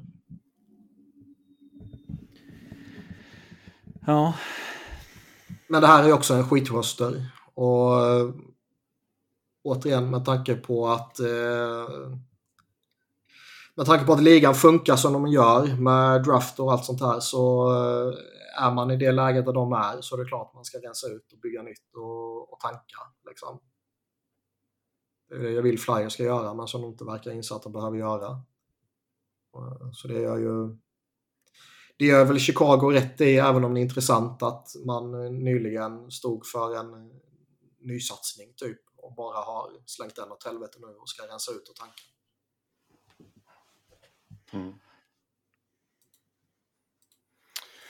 Ja, eh, som sagt, de sitter ju på ganska stora kontrakt de två. Men det är väl behålla hälften och lösa det på något vänster i så fall. Ja. Och det kommer väl bli enklare för alla att göra det här framåt trade deadline så det är väl bara att låta dem vara kvar fram till dess och sen så löser man det. Mm. Och det känns ju, visst alltså du kan ju inte trada bort alla, men jag menar liksom Athana CEO känns ju flippbar, Domi känns flippbar. Alltså de har ju satt sig i ett läge där de har i alla fall en eh, minst en handfull gubbar där alla inte kommer försvinna. Av, liksom, någon kommer ju förmodligen vara skitdålig och någon annan kommer vara bra och sen så kommer, alltså som du säger, man, numerärt kan man inte bara dumpa iväg alla heller kanske. Liksom. Men de har ändå gett sig själva möjligheter att kunna flippa iväg ett antal spelare och hålla ännu mer picks. Det är, Mm. det är bara det De har ju- liksom. De har ju två första rundsval kommande draft. Eh, det är väl Tampa-picket som de fick där är ju top 10 protected, men eh, Mm. Det känns inte som att Tampas pick kommer vara top 10. Ja, Eh, och sen har du ju två andra rundsval, två tredje rundsval. Eh, så visst. Men de har lite att ta igen där ifall de ska upp på Arizona-siffror när det kommer till antal draftval i alla fall. Eh, sjätte plats, Winnipeg. Eh, snackade lite om dem förra gången med tanke på att man eh, tog bort set från Blake Wheeler. Eh, kanske Fjällby får nu då. bara kommer in och så bara här, den här killen. ja. Det skulle chocka Men, lite eh, faktiskt. Ja. Nej, men alltså det finns väl en bounce back potential här också. Alltså du har ju en målvakt som har kapacitet att vara en av de bästa i ligan. Ehm, ganska solid backlinje ändå tycker jag. Det är väl... De ska ju bli eh, spännande att följa. Ehm, det måste ju bara ha varit den perfekta stormen förra säsongen där allt bara började gå åt helvete och spelarna har ju mer eller mindre öppet sagt att de typ hatar varandra. Ja. Nej, för jag menar Kyle Connor, han är väl inte underskattad, men men liksom, det är ju, det är ju en eh, ruggigt bra spelare. Nikola Mm. Ehlers är väl lite mer sådär, han är väl kanske underskattad Mm. Ja, faktiskt. Fortfarande. eh, på, på något vänster ändå. För det är också en ruggigt bra spelare. Um, sen väntar Men de, väl de har ju en... Ja, nej, vad skulle du säga? Nej, jag tänkte vi, vi väntar väl fortfarande kanske på att Dubois får ju visa igen då. Alltså han gjorde ju bra ifrån sig förra säsongen liksom, men Mm. visa att det det är den nivån han har eller kanske lite bättre. Ja, så är det väl. Jag tycker också de har en, eh, liksom, det ska bli intressant att följa en Cole Perfetti till exempel. Han eh, tycker jag tidigare har visat att han har något i sig. Mm. De har en rätt solid eh, roster. Um, vad heter han? Rick Bones är ju det är inget sexigt val som coach liksom. Men jag tror mycket väl att han skulle kunna göra lite som han fick lite beröm för i Dallas när han kom in och bara liksom lugnade ner skiten och satte en, en grund. Typ, liksom. Känns lite som att det kan ju visa sig genialiskt av Winnipeg att de inte sprängde skiten i somras utan de bara liksom satt iskallt och satte något nytt lugnt på plats och sen så lyfter man igen liksom. Eller så är skiten så pass skadade som man verkligen behövde spränga det och man gjorde det inte i tid. Mm. Så det är ett väldigt spännande lag att följa framöver. På pappret tycker jag de har liksom nästan snudd på att vara ett, ett topplag i divisionen. Liksom. Ja, oh ja.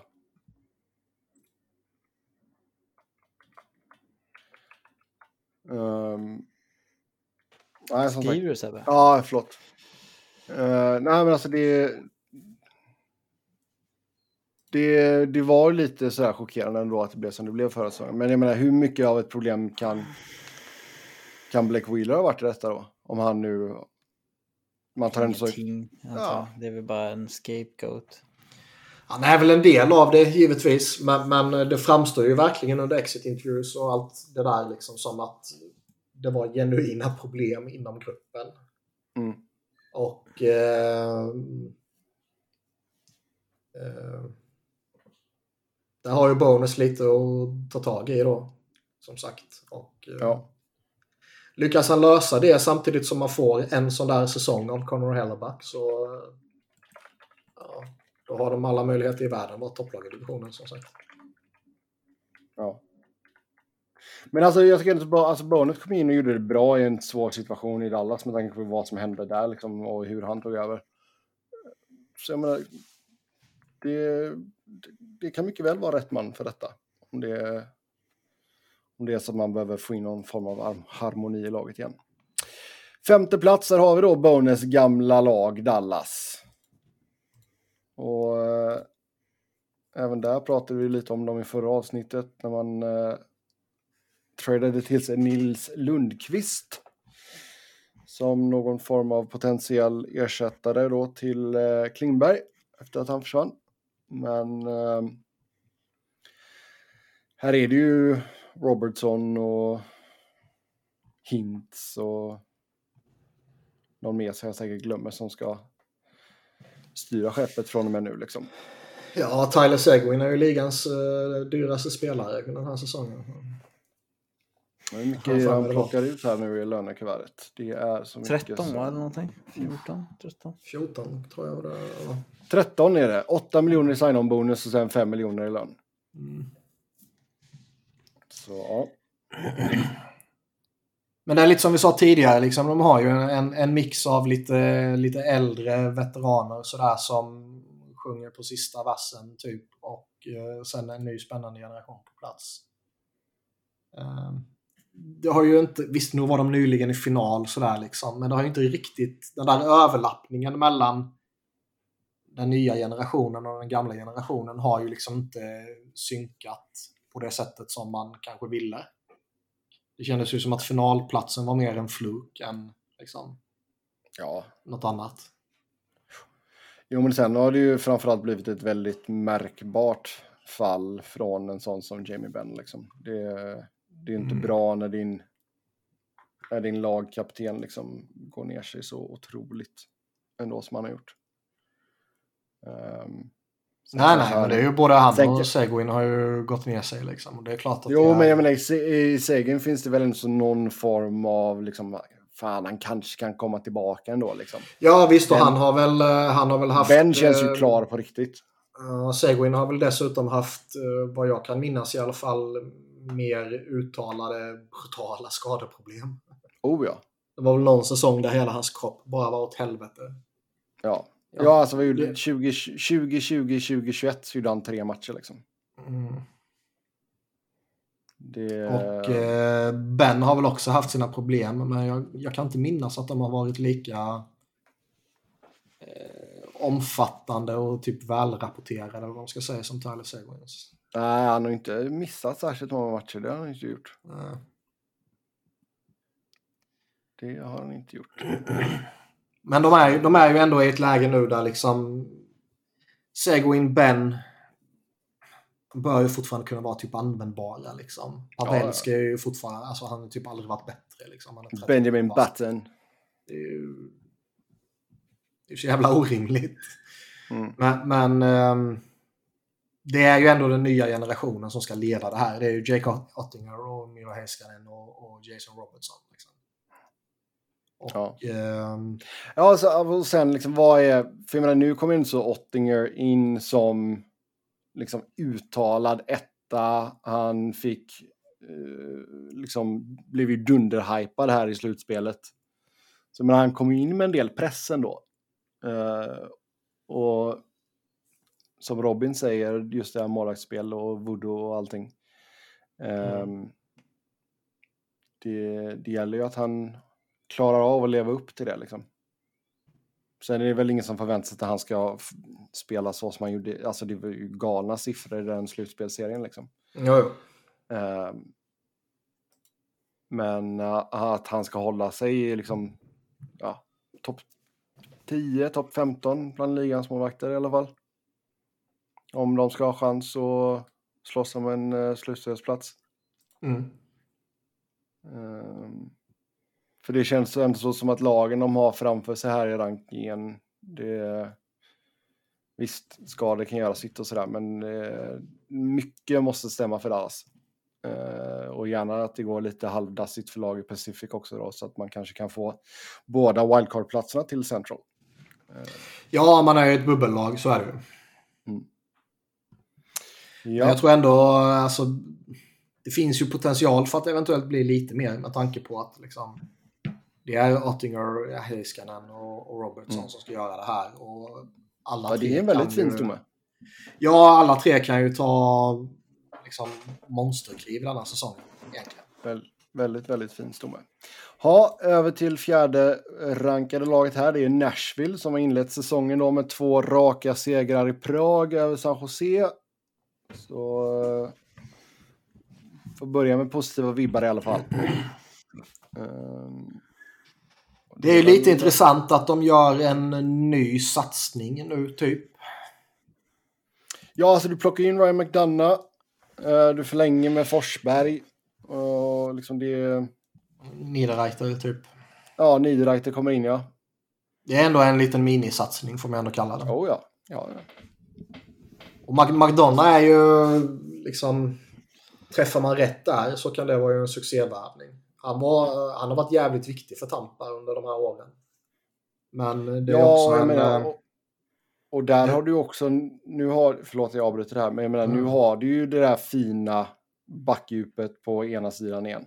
Liksom du har Josi, McDonough, Ekholm på vänstersidan. Det är, Jag tror man kommer väl inte spela alla tre på vänstersidan. Du kan.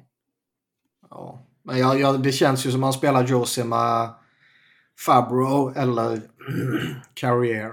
Och sen så borde man nog sätta ihop Ekholm och McDonough i någon form av shutdown. Shutdown par deluxe. Ja. Alltså det är ju långt ifrån säkert att det är det. Men det, det skulle kunna. ja. Nej, och sen alltså du, du jag, vet, alltså, jag vet inte hur många år har vi pratat om Elit Tolvanen, men liksom det, i detta året, det, det faller på plats liksom. Kan han bli i alla fall Ja, en, de är 20, väl kan kanske- han bli en 20-målsskytt i alla fall liksom? Mm. Ja, de är kanske lite beroende av att eh, en sån som Tolvanen och Cody Glass och eh, mm, Vem var det mer jag tänkte på? Blev han nedskickad? Blev han fan då? Filip Tomasino som jag gillar. Eh, de är väl kanske lite beroende av att någon av de här unga tar något lite kliv. Liksom. Det är lite, lite eh, topptungt med Forsberg, Duchene, Johansson, Granlund och Niederreiter. Men... Eh,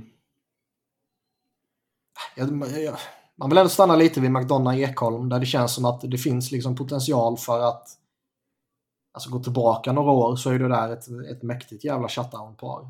Idag skulle det ju kunna vara ett jävla problematisk eh, duo. Med eh, liksom 13 miljoner eh, uppbundna på en 33-åring och 32-åring med många, många mil i, i sargade kroppar.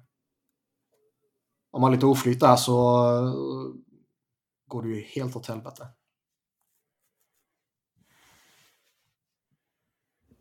Ja. Hur eh, ser vi annars på, alltså tror vi att, eh, för jag menar jag tycker både Duchene och Johansson studsar ju bra på, tillbaka på bra sätt förra säsongen. Är det någonting man kan förvänta sig att de fortsätter med här nu då? Man får väl lite, lite sådana där vibbar av att det var, det var väldigt många som hade väldigt framträdande säsonger. Och frågan är ju om det liksom var början på något nytt eller vad man ska säga. Eller om det var så att det råkar slumpa sig att alla råkar ha bra säsonger samtidigt. Mm. Nu vet jag inte exakt vad, jag, jag, ska helt villigt säga att jag orkar inte kolla upp det, men eh, uh, Duchennes skottprocent till exempel. Liksom. Um, för jag menar, det, är, det är en 43 baljer, det är ju en rejäl ökning från vad hans toppnotering var tidigare. Mm. Nej, men så är det. Men även om han gör 30 baljer så är ju det klart, klart godkänt. Mm. Så ja, vi får se vad de hittar på där i Smashville helt enkelt. Uh, ta och åka ner dit. Det är väldigt trevligt i Nashville. Minnesota. Där eh, kan man leva ja. gott i en vecka. Mm. Fast jag vet inte, alltså, nästan, antingen så får man ju dra dit så här liksom ganska tidigt i säsongen. Eller så får man vänta framåt liksom vårkanten. Alltså vi var ju där i februari, det var ju shotsväder eh, någon av dagarna liksom. Mm. Ja, Minnesota där har man fan inte shorts på sig i februari i alla fall. Jo, inomhus. Eh, ja, kanske. Men eh, trea är Minnesota på listan här. Och mycket av det kan ju tillskrivas Kirill Kaprizov. Såklart. Eh, en av ligans mest sevärda spelare fortfarande. Ja. Fortfarande? Ja, men alltså. Som att det är en veteran. Nej, det är ingen veteran, men liksom. Två, två väldigt fina säsonger har han sedan han kom över. Eh, ja. ja. Och det är väl inte, alltså, säg att han ska ta sig över 100 pinnar igen, det är väl inte någon vågad gissning direkt. Nej, så är det väl. Sen är det väl fortfarande eh, så att man... Eh, det känns som att Minnesota har lyckats få en solid grund på plats på något sätt. Det finns många pålitliga spelare typ. Men det är ju ändå liksom... Hur kommer en 35-årig Zuccarello klara sig? Mm. Alltså Ryan Hartman jag gillade honom när han var i Flyers som en energispelare typ liksom. Men man har ju svårt att se honom som en återkommande toppcenter typ liksom. Ja. Ja, alltså, sen, kan, sen... sen, kommer man inte under, bort från det här faktumet att de har, de har ju bakbundit sig själva så jävla massivt med de här utköpen. Mm. Det kanske var rätt en, enligt vissa äh, argument, givetvis. liksom. Men äh, men alltså, jag kan... Desto mindre så, så bakbinder man ju sig själv med liksom nu nästan 13 miljoner och sen efterföljande två år nästan 15 miljoners död kapp. Liksom. Det, det, är ju att gräva ner sig själv i ett hål. Liksom. Alltså, jag, alltså jag kan väl köpa Paris-utköpet mer än vad jag kan köpa Ryan Suter. Jag, jag, jag, tycker man kan argumentera för båda två. Liksom. Men o, oavsett om man kommer fram till att det liksom var rätt eller fel att köpa ut dem så 13 till 15 miljoners död kapp är ju problematiskt. Liksom. Oh, ja. det, det, det kommer man inte ifrån. Sen, eh, sen alltså, hur länge håller Mark Arnold Fleury? Han är 37 nu. Mm. De behöver bara en säsong av average. Ja. Egentligen. För att vara competitive. Oh. Men eh, jag tycker backsidan ser helt okej okay ut. Um, Sen är det ju mycket då Kaprizov såklart. Uh, Joel Eriksson Ek har ju tagit stora, stora kliv. Men uh, man får ju hoppas att en sån som Marco Rosso, uh, Rossi kan komma in och göra avtramp ganska omgående då. De har ju tappat Fiala också som ju gjorde en hygglig säsong för dem. Oh ja, det är tungt. Och eh, det behöver ju ersättas internt då. Välkommen in Rossi, här har du.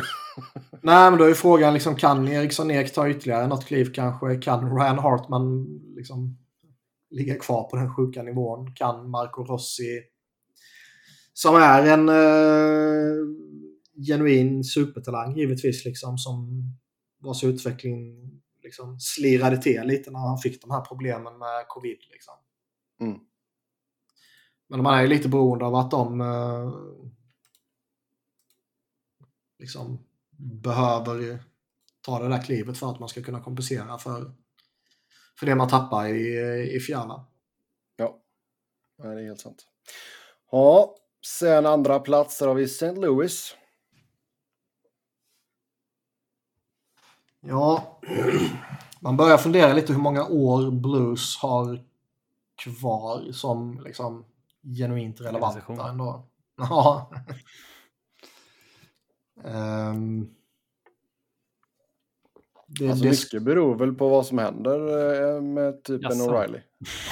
nej, men, nej men alltså jag menar, liksom, du, du har ju liksom det nya här nu med Carew och Rob Thomas liksom. mm. Behöver de O'Reilly för att maintaina det verkligen? Ja, Men det känns ändå så som att han har varit liksom navet i laget liksom. Det är väl, eh, ja det har han varit och, och både han och Tarasenko har ju utgående kontrakt nu. Liksom. Och försvinner båda två så, så är ju det mycket kompetens, som olika sorters kompetens dessutom som behöver ersättas. Mm. Men jag tycker nästan den, den största faktorn för dem är ju liksom deras väldigt dyra backbesättning som ehm, Allt är bara felprioriterat. Ja. Liksom Pareko kändes ju superspännande för rätt många år sedan. Men har väl inte Ja. riktigt fått den utvecklingen. Och, eh, tidigare kanske man hoppades att han skulle kunna ta något kliv när han liksom klev fram från Pietrangelo skugga när han försvann. Men den, den där eh, liksom dyra och eh, uppbundna backbesättningen med Falk, Krug, Pareko, Leddy och uh, numera skadade Scandella. Även om det inte är lika mycket term på honom så är han ändå relativt dyr. Den, uh... Ja, den, den är ju dyr. Det var ju, tror jag vi påpekade när de signade med Scandella, att det, det inte var något bra. Eh, jo, nej, men liksom all, alla de fem är ju liksom högst problematiskt. Tycker Mm. jag. Det, det är väl inte så att de... ehm, Och den backsidan de har committat till allihop är liksom väldigt eh, märklig. Ja, det är väl inte så att egentligen liksom... Visst, Leddy, Scandella, de är väl liksom... De är ju inte bra. De har inte klappkassa heller liksom. Men med tanke på hur mycket pengar och mycket term de har bundit upp på de här fyra, fem spelarna så är det ju väldigt mediokert. Mm. Och kombinera det då med en Jordan Binnington som, alltså han är ju, eller han är ju en tickande bomb på alla jävla sätt och vis. Opolitlig, du vet inte vad du får där. Nej, nej. nej. Inte bara i själva målvaktsspelet utan även liksom karaktären. Jo. Jo, jag menar, han börjar närma sig 30-strecket här nu. Mm. Eh, och har ju fyra år kvar efter den här säsongen. Så visst. Men, Så jag, ty jag tycker ju eh, nästan det är, är en större utmaning framåt än kontraktssituationen med O'Reilly Tarasenko. Ja. Men alltså just i nuläget så köper jag ju att de är högt rankade. Absolut. Ja, det tycker jag nog inte är något fel. Ehm, St. Louis borde vara ett, ett hyfsat stabilt slutspelslag tycker jag. Mm. Och etta då, regerande mästarna Colorado Avalanche. Ja, Ja, vad säger du Robin? Är man bättre eller sämre än förra säsongen? På pappret. ja, men det är väl klart man är sämre. Precis som att man var sämre förra året än året innan det. Mm. Eh, först tappade man eh, Saad och Donskoj. Sen efter den här säsongen tappade man Burakovsky Kadri. Eh, det är ju lönetakets eh, verklighet. Liksom. Eh, så nu är ju djupet på forwardsidan ganska rejält uttunnat. Men man får ju hoppas på internal development på liksom Alex Newhook och kanske college-killen Ben Myers och eh, ja, men det ska ju drivas av sina fyra, fem toppspelare där helt enkelt. Mm. Eh, Backsidan ser ju fortfarande oförskämt bra ut. Med Ja. undantag för Curtis McDermid.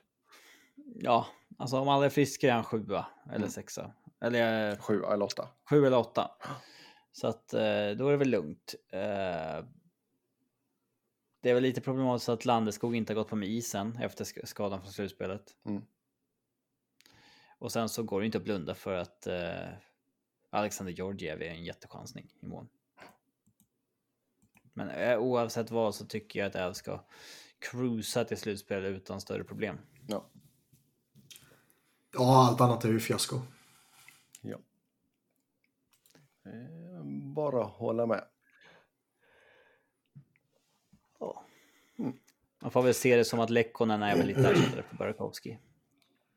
Hur, hur är liksom förtroendet för en sån som Alex Newhook? För jag såg att... Eh, fan, jag kommer inte ihåg om det var Sakic eller McFarland, men det borde väl varit McFarland som var ute och snackade om att eh,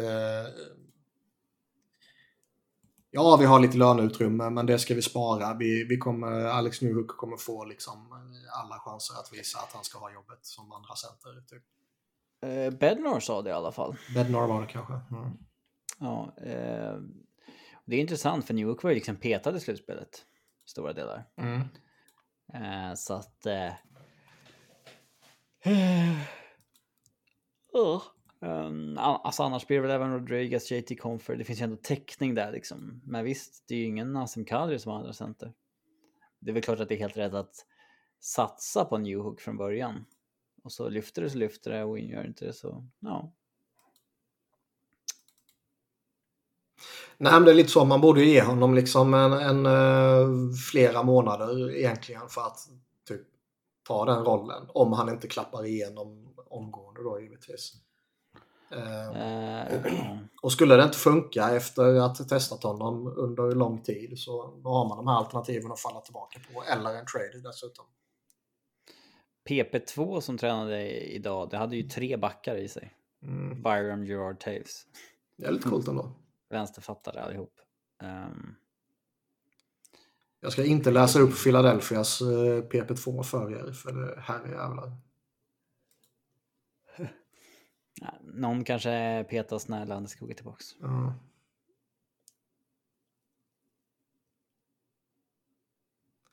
De känns lite... ehm, vad ska man säga? De känns lite självklara och tråkiga ur den aspekten Colorado. Inte så att de är tråkiga att titta på, för det är de ju inte. Men liksom tråkiga och, och liksom resonera kring. Det, det ska väl bli intressant eh, med liksom Georgiev och eh, Mm. hur man hanterar bortfallet. Men det finns ju inga liksom nya spännande namn att eh, gå igång på. Liksom. Den- Nej, det känns som att det, det som är spännande är väl typ Georgiev och, och Newhook som vi nämnde. Annars är det liksom det, det man hade och eh, någon sån här lite, lite spännande eller småspännande värvning i Rodriguez som skulle kunna lyfta kanske. Typ. Mm. Ja. Yes, men Colorado är en av storfavoriterna i alla fall. Eh, med det så tar vi och glider in på lyssnarfrågorna. Som vanligt stort tack till er som har skrivit in. Nu har vi lite flyers skit här i början. Ehm, ja, det var någon som ville ha högläsning ur flyers previewn där. Eh, du kan ju bara läsa första in, i, liksom ingressen där. Oj. Ja, Philadelphia Flyers. Det var ingressen. Ja, Philadelphia Flyers går en mörk säsong till mötes. Det var ingressen. ja, där har vi det. Nej, men Ja. alltså... eh, Det, det, det man har att säga om dem är ju mångt och mycket det jag redan har skrivit. Så, eh, har man eh, tid över så kan jag ju rekommendera att läsa den. Liksom. Jag rekommenderar att läsa alla nedräkningar. Men men just nu när vi pratar flyers så är det klart att jag har nördat ner mig extremt i, i den texten. Mm. Men... ehm, vad var frågan? Ja, högläsningen. Ja, nej, det... det blir det inte. nej. Jag undrar hur många timmar det skulle ta om man skulle läsa igenom den. Är det flera timmar verkligen? Nej, jag, jag skojar. Ja, sen eh, Niklas, vad säger du om den tuffa, coola svenska i stora bokstäver, rookiebacken Adam Ginning som slogs på en försäsongsmatch?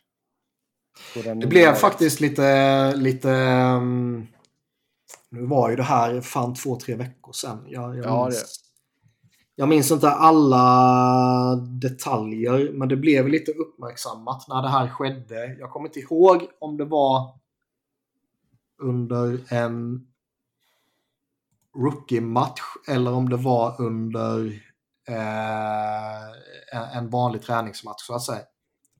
Där det blev lite grisigt eh, och eh, typ ja, Adam Ginning i det här fallet fick, eh, fick fightas trots att han liksom inte kan det.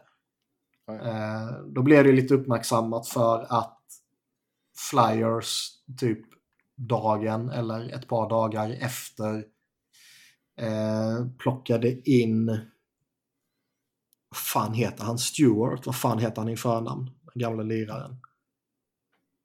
Ehm, han är ju... Nyss eller vad? Ja. Ehm, han var ju i Flyers lite. Han har varit i Colorado också. Chris Stewart? Ja. Han var tillbaks. Ja, nej, inte som spelare, men man tog in honom. Han är ju någon... Han har ju varit någon form av vet, diffus roll i Philadelphias organisation. Mhm. Så då tog man in honom för att lära eh, spelare i organisationen hur man typ försvarar sig själv och slåss typ liksom. Och det är klart att det, å ena sidan så, ja det kan ju vara rimligt liksom. Det, det är ju, eh, vad man än tycker om det så är det ju fortfarande en grej inom hockeyn och eh, det kan väl vara, vara lämpligt att typ lära sig försvara sig när det kommer en jävla dåre och hoppar på dig typ. Mm. Å andra sidan så eh, sätter man det i kontexten med vilka värvningar de har gjort under säsong, eller sommaren och Delorier och förlängde med Sealer och allt vad det är liksom. Så, mm. Det blev lite uppmärksammat och lite snack i Flyers-kretsar i alla fall. Och en stor gemensam grupprunk på Flyers front office-läktare kanske. Det kan du ge dig fan på. Eh, sen hur ställer du dig till att ni riskerar att vaska Bedard med Torch som tränare? För att tårtan är för bra. Det är det frågan antyder. Alltså det känns ju lite som att det känns inte som att Arizona kommer vara i en helt egen liga tillsammans med Chicago. Ja, nej men jag tror liksom Philadelphia återigen liksom kommer vara fast i någon sån här helt meningslös mellanmjölksläge där man är för dåliga för att eh, kunna utmana om en slutspelsplats liksom och man är för bra för att konkurrera med Chicago och Arizona som verkligen omfamnar en tankning. Sen kan ju fortfarande något annat lag gå och vinna lotteriet. Men eh, Ja, men det handlar ju om att sätta sig i bäst läge som möjligt. Liksom. ja. Och um, som jag har sagt tidigare så liksom Flyers de, de vågade inte eller kunde inte eller ville inte omfamna den här aggressiva retoolen som man lovade att man skulle genomföra. Och man kan, vill eller vågar inte omfamna en riktig rebuild. Så nu blir det någon jävla mellanmjölksskit istället. Och Tortorella, liksom, han är en duktig coach. Han kommer han kommer säkerställa att laget är lite bättre än vad som eh, man behöver vara, så att säga. Mm. Jag glömde ju quizza dig när vi var på Minnesota vad deras tränare heter. Ingen aning.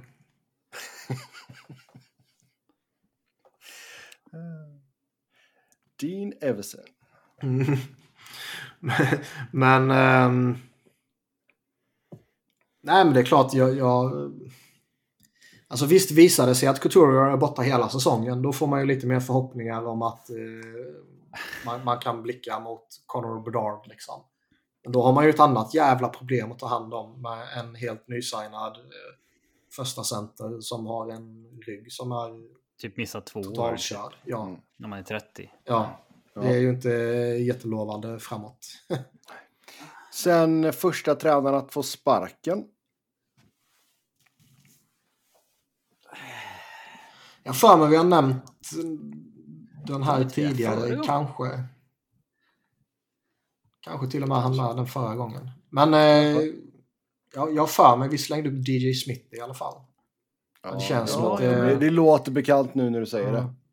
Ja. Mm. Ja. Då håller vi kvar på honom helt enkelt. Mycket hype på Ottawa och så vidare och sen så kanske det inte lyfter, då kanske han får gå. Ja. Eh, ska vi se här. Jag tycker försäsongen alltid är svår när det gäller att få grepp om de andra lagen i ligan. Man ser mycket av det laget man håller på, i mitt fall Wild, och det är få lag man möter. Med detta sagt så ser Wild inte ut att sakna Fiala alls. Suck och Kirill har varit heta. Rossi ser ut som en legitim Calder Trophy-kandidat och Boldy har fortsatt med sin fantastiska spel han hade i slutet av förra säsongen. Har detta ens uppmärksammats av fans av andra lag? Antagligen Nej. inte. Antagligen inte. Det, Alltså, man- man- man tittar ju- Försäsong, NHL, nej, Ja. ingen, jag lägger noll värdering i vem som gör sex mål på sex matcher. Och, alltså, de bästa spelarna spelar ju bara en eller två matcher för att de måste. Jag har ju jag- aldrig tittat på en försäsongsmatch där Flyers inte har spelat. Nej. Den här Nej, alltså, jag- försäsongen har jag inte ens kollat på Flyers liksom. Men, men, nej, men det är ju helt jävla meningslöst. Herrejävlar. Man kommer bli förbannad efter första perioden, första matchen. Så varför ska jag sitta och engagera mig i jävla träningsmatcher liksom? Ja. Det, det skulle man väl kanske gjort om man skulle bott där så att det skulle varit liksom matcher på kvällstid och inte natten. Liksom. Det pallar man inte med på försäsongen. Men jag tittar men absolut jag- inte på, på andra matcher. Jag noterar ju verkligen inte resultat eller prestationer i, i andra matcher. Liksom. Eh, um, Kommer du ihåg när Douglas Murray gjorde hattrick i en försäsongsmatch i San Jose? nej. Det hände. Nej, men jag tror väl alltså överlag också, alltså. Liksom just när det kommer till Minnesota, alltså allt handlar ju om Kaprizov liksom. Jag tror att många, många av de andra spelarna kan liksom hamna i skymund- skymundan där ganska enkelt faktiskt. Även om, Det handlar om de andra. Ja. Alltså, han gör ju vad han kan, men de andra måste bidra också. ja, Sen är väl Minnesota dessutom liksom, det, det, det är inget stort klassiskt lag sådär. Så det är klart att de är underrepresenterade i liksom bevakningen i stort. Sen att de råkar ha kanske ligans bästa ehm, eh, vad heter det, lokaljournalist, beatwriter typ i, Ja. i Russell är ju Ja. en annan grej liksom. Men rent medialt i det stora hela så är de ju och inte bara medialt bland supporter och liksom Twitter-sfären och allt vad det skulle kunna vara liksom, så, så är de ju väldigt små. ja. Och jag tror Rossi kan nog vara lite bortglömd. Ja, Det var ändå en... eh, Det börjar bli några år sedan han draftades nu ändå, liksom, känns det som. Och eh, han fick ju det där året som mer eller mindre bara försvann för honom. Coviden, ja. Ja. Nej, det, Och- det, det hade varit kul ifall han kom, kommer igång nu på riktigt. Ja. Så får vi se upp sig.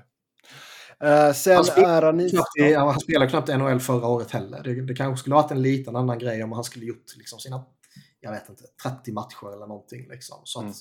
folk liksom verkligen uppmärksammar honom. Nu blir det två matcher och, och liksom resterande i AHL. Och då, Mm. då får man inte några rubriker. Liksom. Nej. Ehm, vi glöm, ja. Vi pratade inte om Seattles maskot förra avsnittet. Nej. Hade den kommit ut då kanske? Men jag tycker det är, det är otacksamt att komma ut som ny maskot nu efter Gritty. Det här är sidos, sidospår. Um, Det är ju... Alltså... Som jag har sagt tidigare, jag är 100% övertygad om att Gritty är ligans allra mest marketable eh, asset. men eh, Seattle kom ju med sin maskot här nu, Bowie eller vad det nu heter. Um, det var ju mycket, liksom, den hade ju mycket lokal anknytningar i liksom, designen och sådär som inte folk fattar såklart. Och så blev det en jäkla massa... Jag är väldigt dåligt påläst om Seattles maskot ska jag villigt Ja, erkänna. och det är helt okej. Men, Tack, tack. men jag tror inte att du bara hade hoppat ut på Twitter och bara Åh, fan, vad, vad är det här för luffare liksom? Inte ens du hade gjort det. Nej. Nej. Eh, Sen eh, allt man kan om Seattle har man lärt sig från Frasier. Skulle det bli en reboot där eller? Jag tyckte jag... Ja, Oh, Okej. men det blir bara han. Det blir inga andra karaktärer från förr. Ja, Pappan är död va? Ja, hunden är död. Hunden är död. Brorsan. Eh, nej, men i- ingen snack om att de ska vara med. Ja, okej. Ja, ja. ja. Får väl se. Han ska det... inte ens vara i Seattle tror jag. Han ska vara någon stad. Jaha, okej. Ja. Mm. Han Ja, flyttar ju i... Ja. Han gjorde väl det? va? Ja, Eller bara det- de om det? ja Han flyttade inte till. San Francisco i sista avsnittet. Ja, Jakt på någon brud tror jag. ja. Ja, men jag kommer inte ihåg, flyttade han eller bara hintades det om det för att han typ satt efter henne? Nej, men han flyttade. Han tog ett tv-jobb som skulle... Ja, men han skulle ju... Det blev ju liksom att han blev Dr. Phil i... ja. TV, alltså, ja. Ja, det kanske jag kommer fan inte San, ihåg. San Francisco. Han är en riktigt dålig i verkligheten, Kelsey Grammer, som spelar Frisch. Mm. Ja, eh, ska vi se, hade vi någon klar? Vi har en kvar här. Om ni spelade med kompisar ett spel när ni var små som hade split screen, fuskade ni då? Det är ja, det som dyker upp i man huvudet på mig. på samma... Ja, exakt. Det som dyker upp för mig Var var ju... fusk då, eller? Nej, jag vet inte. Alltså typ, jag, jag tänker ju Goldeneye på Nintendo 64. jag tänkte säga samma sak. eh, Jag hade, jag hade inte det, men, men mina kusiner hade det. Så vi spelade jävligt ofta när jag var hemma hos. Ja. Men jag hade... Jag hade fan fullt sjå med att hålla reda på min egen jävla skärm för att kunna titta på andras. Ja, och sen liksom när man kör typ så här Mario Kart fyra pers liksom, det, det blir för mycket att försöka hålla koll på. Mm. Du tjänar ju ingenting på att kolla på de andras på Mario Kart direkt. Nej. Eh, på Goldeneye där, då hade du väl kunnat tjäna på det om du bara märker att ja, men han är där liksom. Eh, Fan, jag blev så jävla slaktad på det. För jag, jag hade ju inte det själv. Så jag spelade det lite då och då när man är hos dem. Liksom. De spelar det dagligen hos sig. mm. Ja, de jävla kont- alltså en Nintendo 64-kontrollen, det... Ja, den var ju sådär, får man väl så säga. Mm. Och det blev inte mycket bättre med GameCube efter det. Eh, men, men, så är det med det. Yes, då tar vi och slår ihop eh, butiken för idag. Så vanligt så kan ni köta hockey med oss via Twitter. Mig hittar ni på @sebnoren. Kolla efter uh, lilla blue checkmark där. Niklas på att Niklas Wiberg. Måste få dig Niklas med C. cancelled. Wiberg med enkel V. Ingen checkmark där inte. Och sen har ni Robin på R underscore Fredriksson. Ska jag plugga ditt jävskonto också? Ja, visst. Vad är det? Robin on the abs.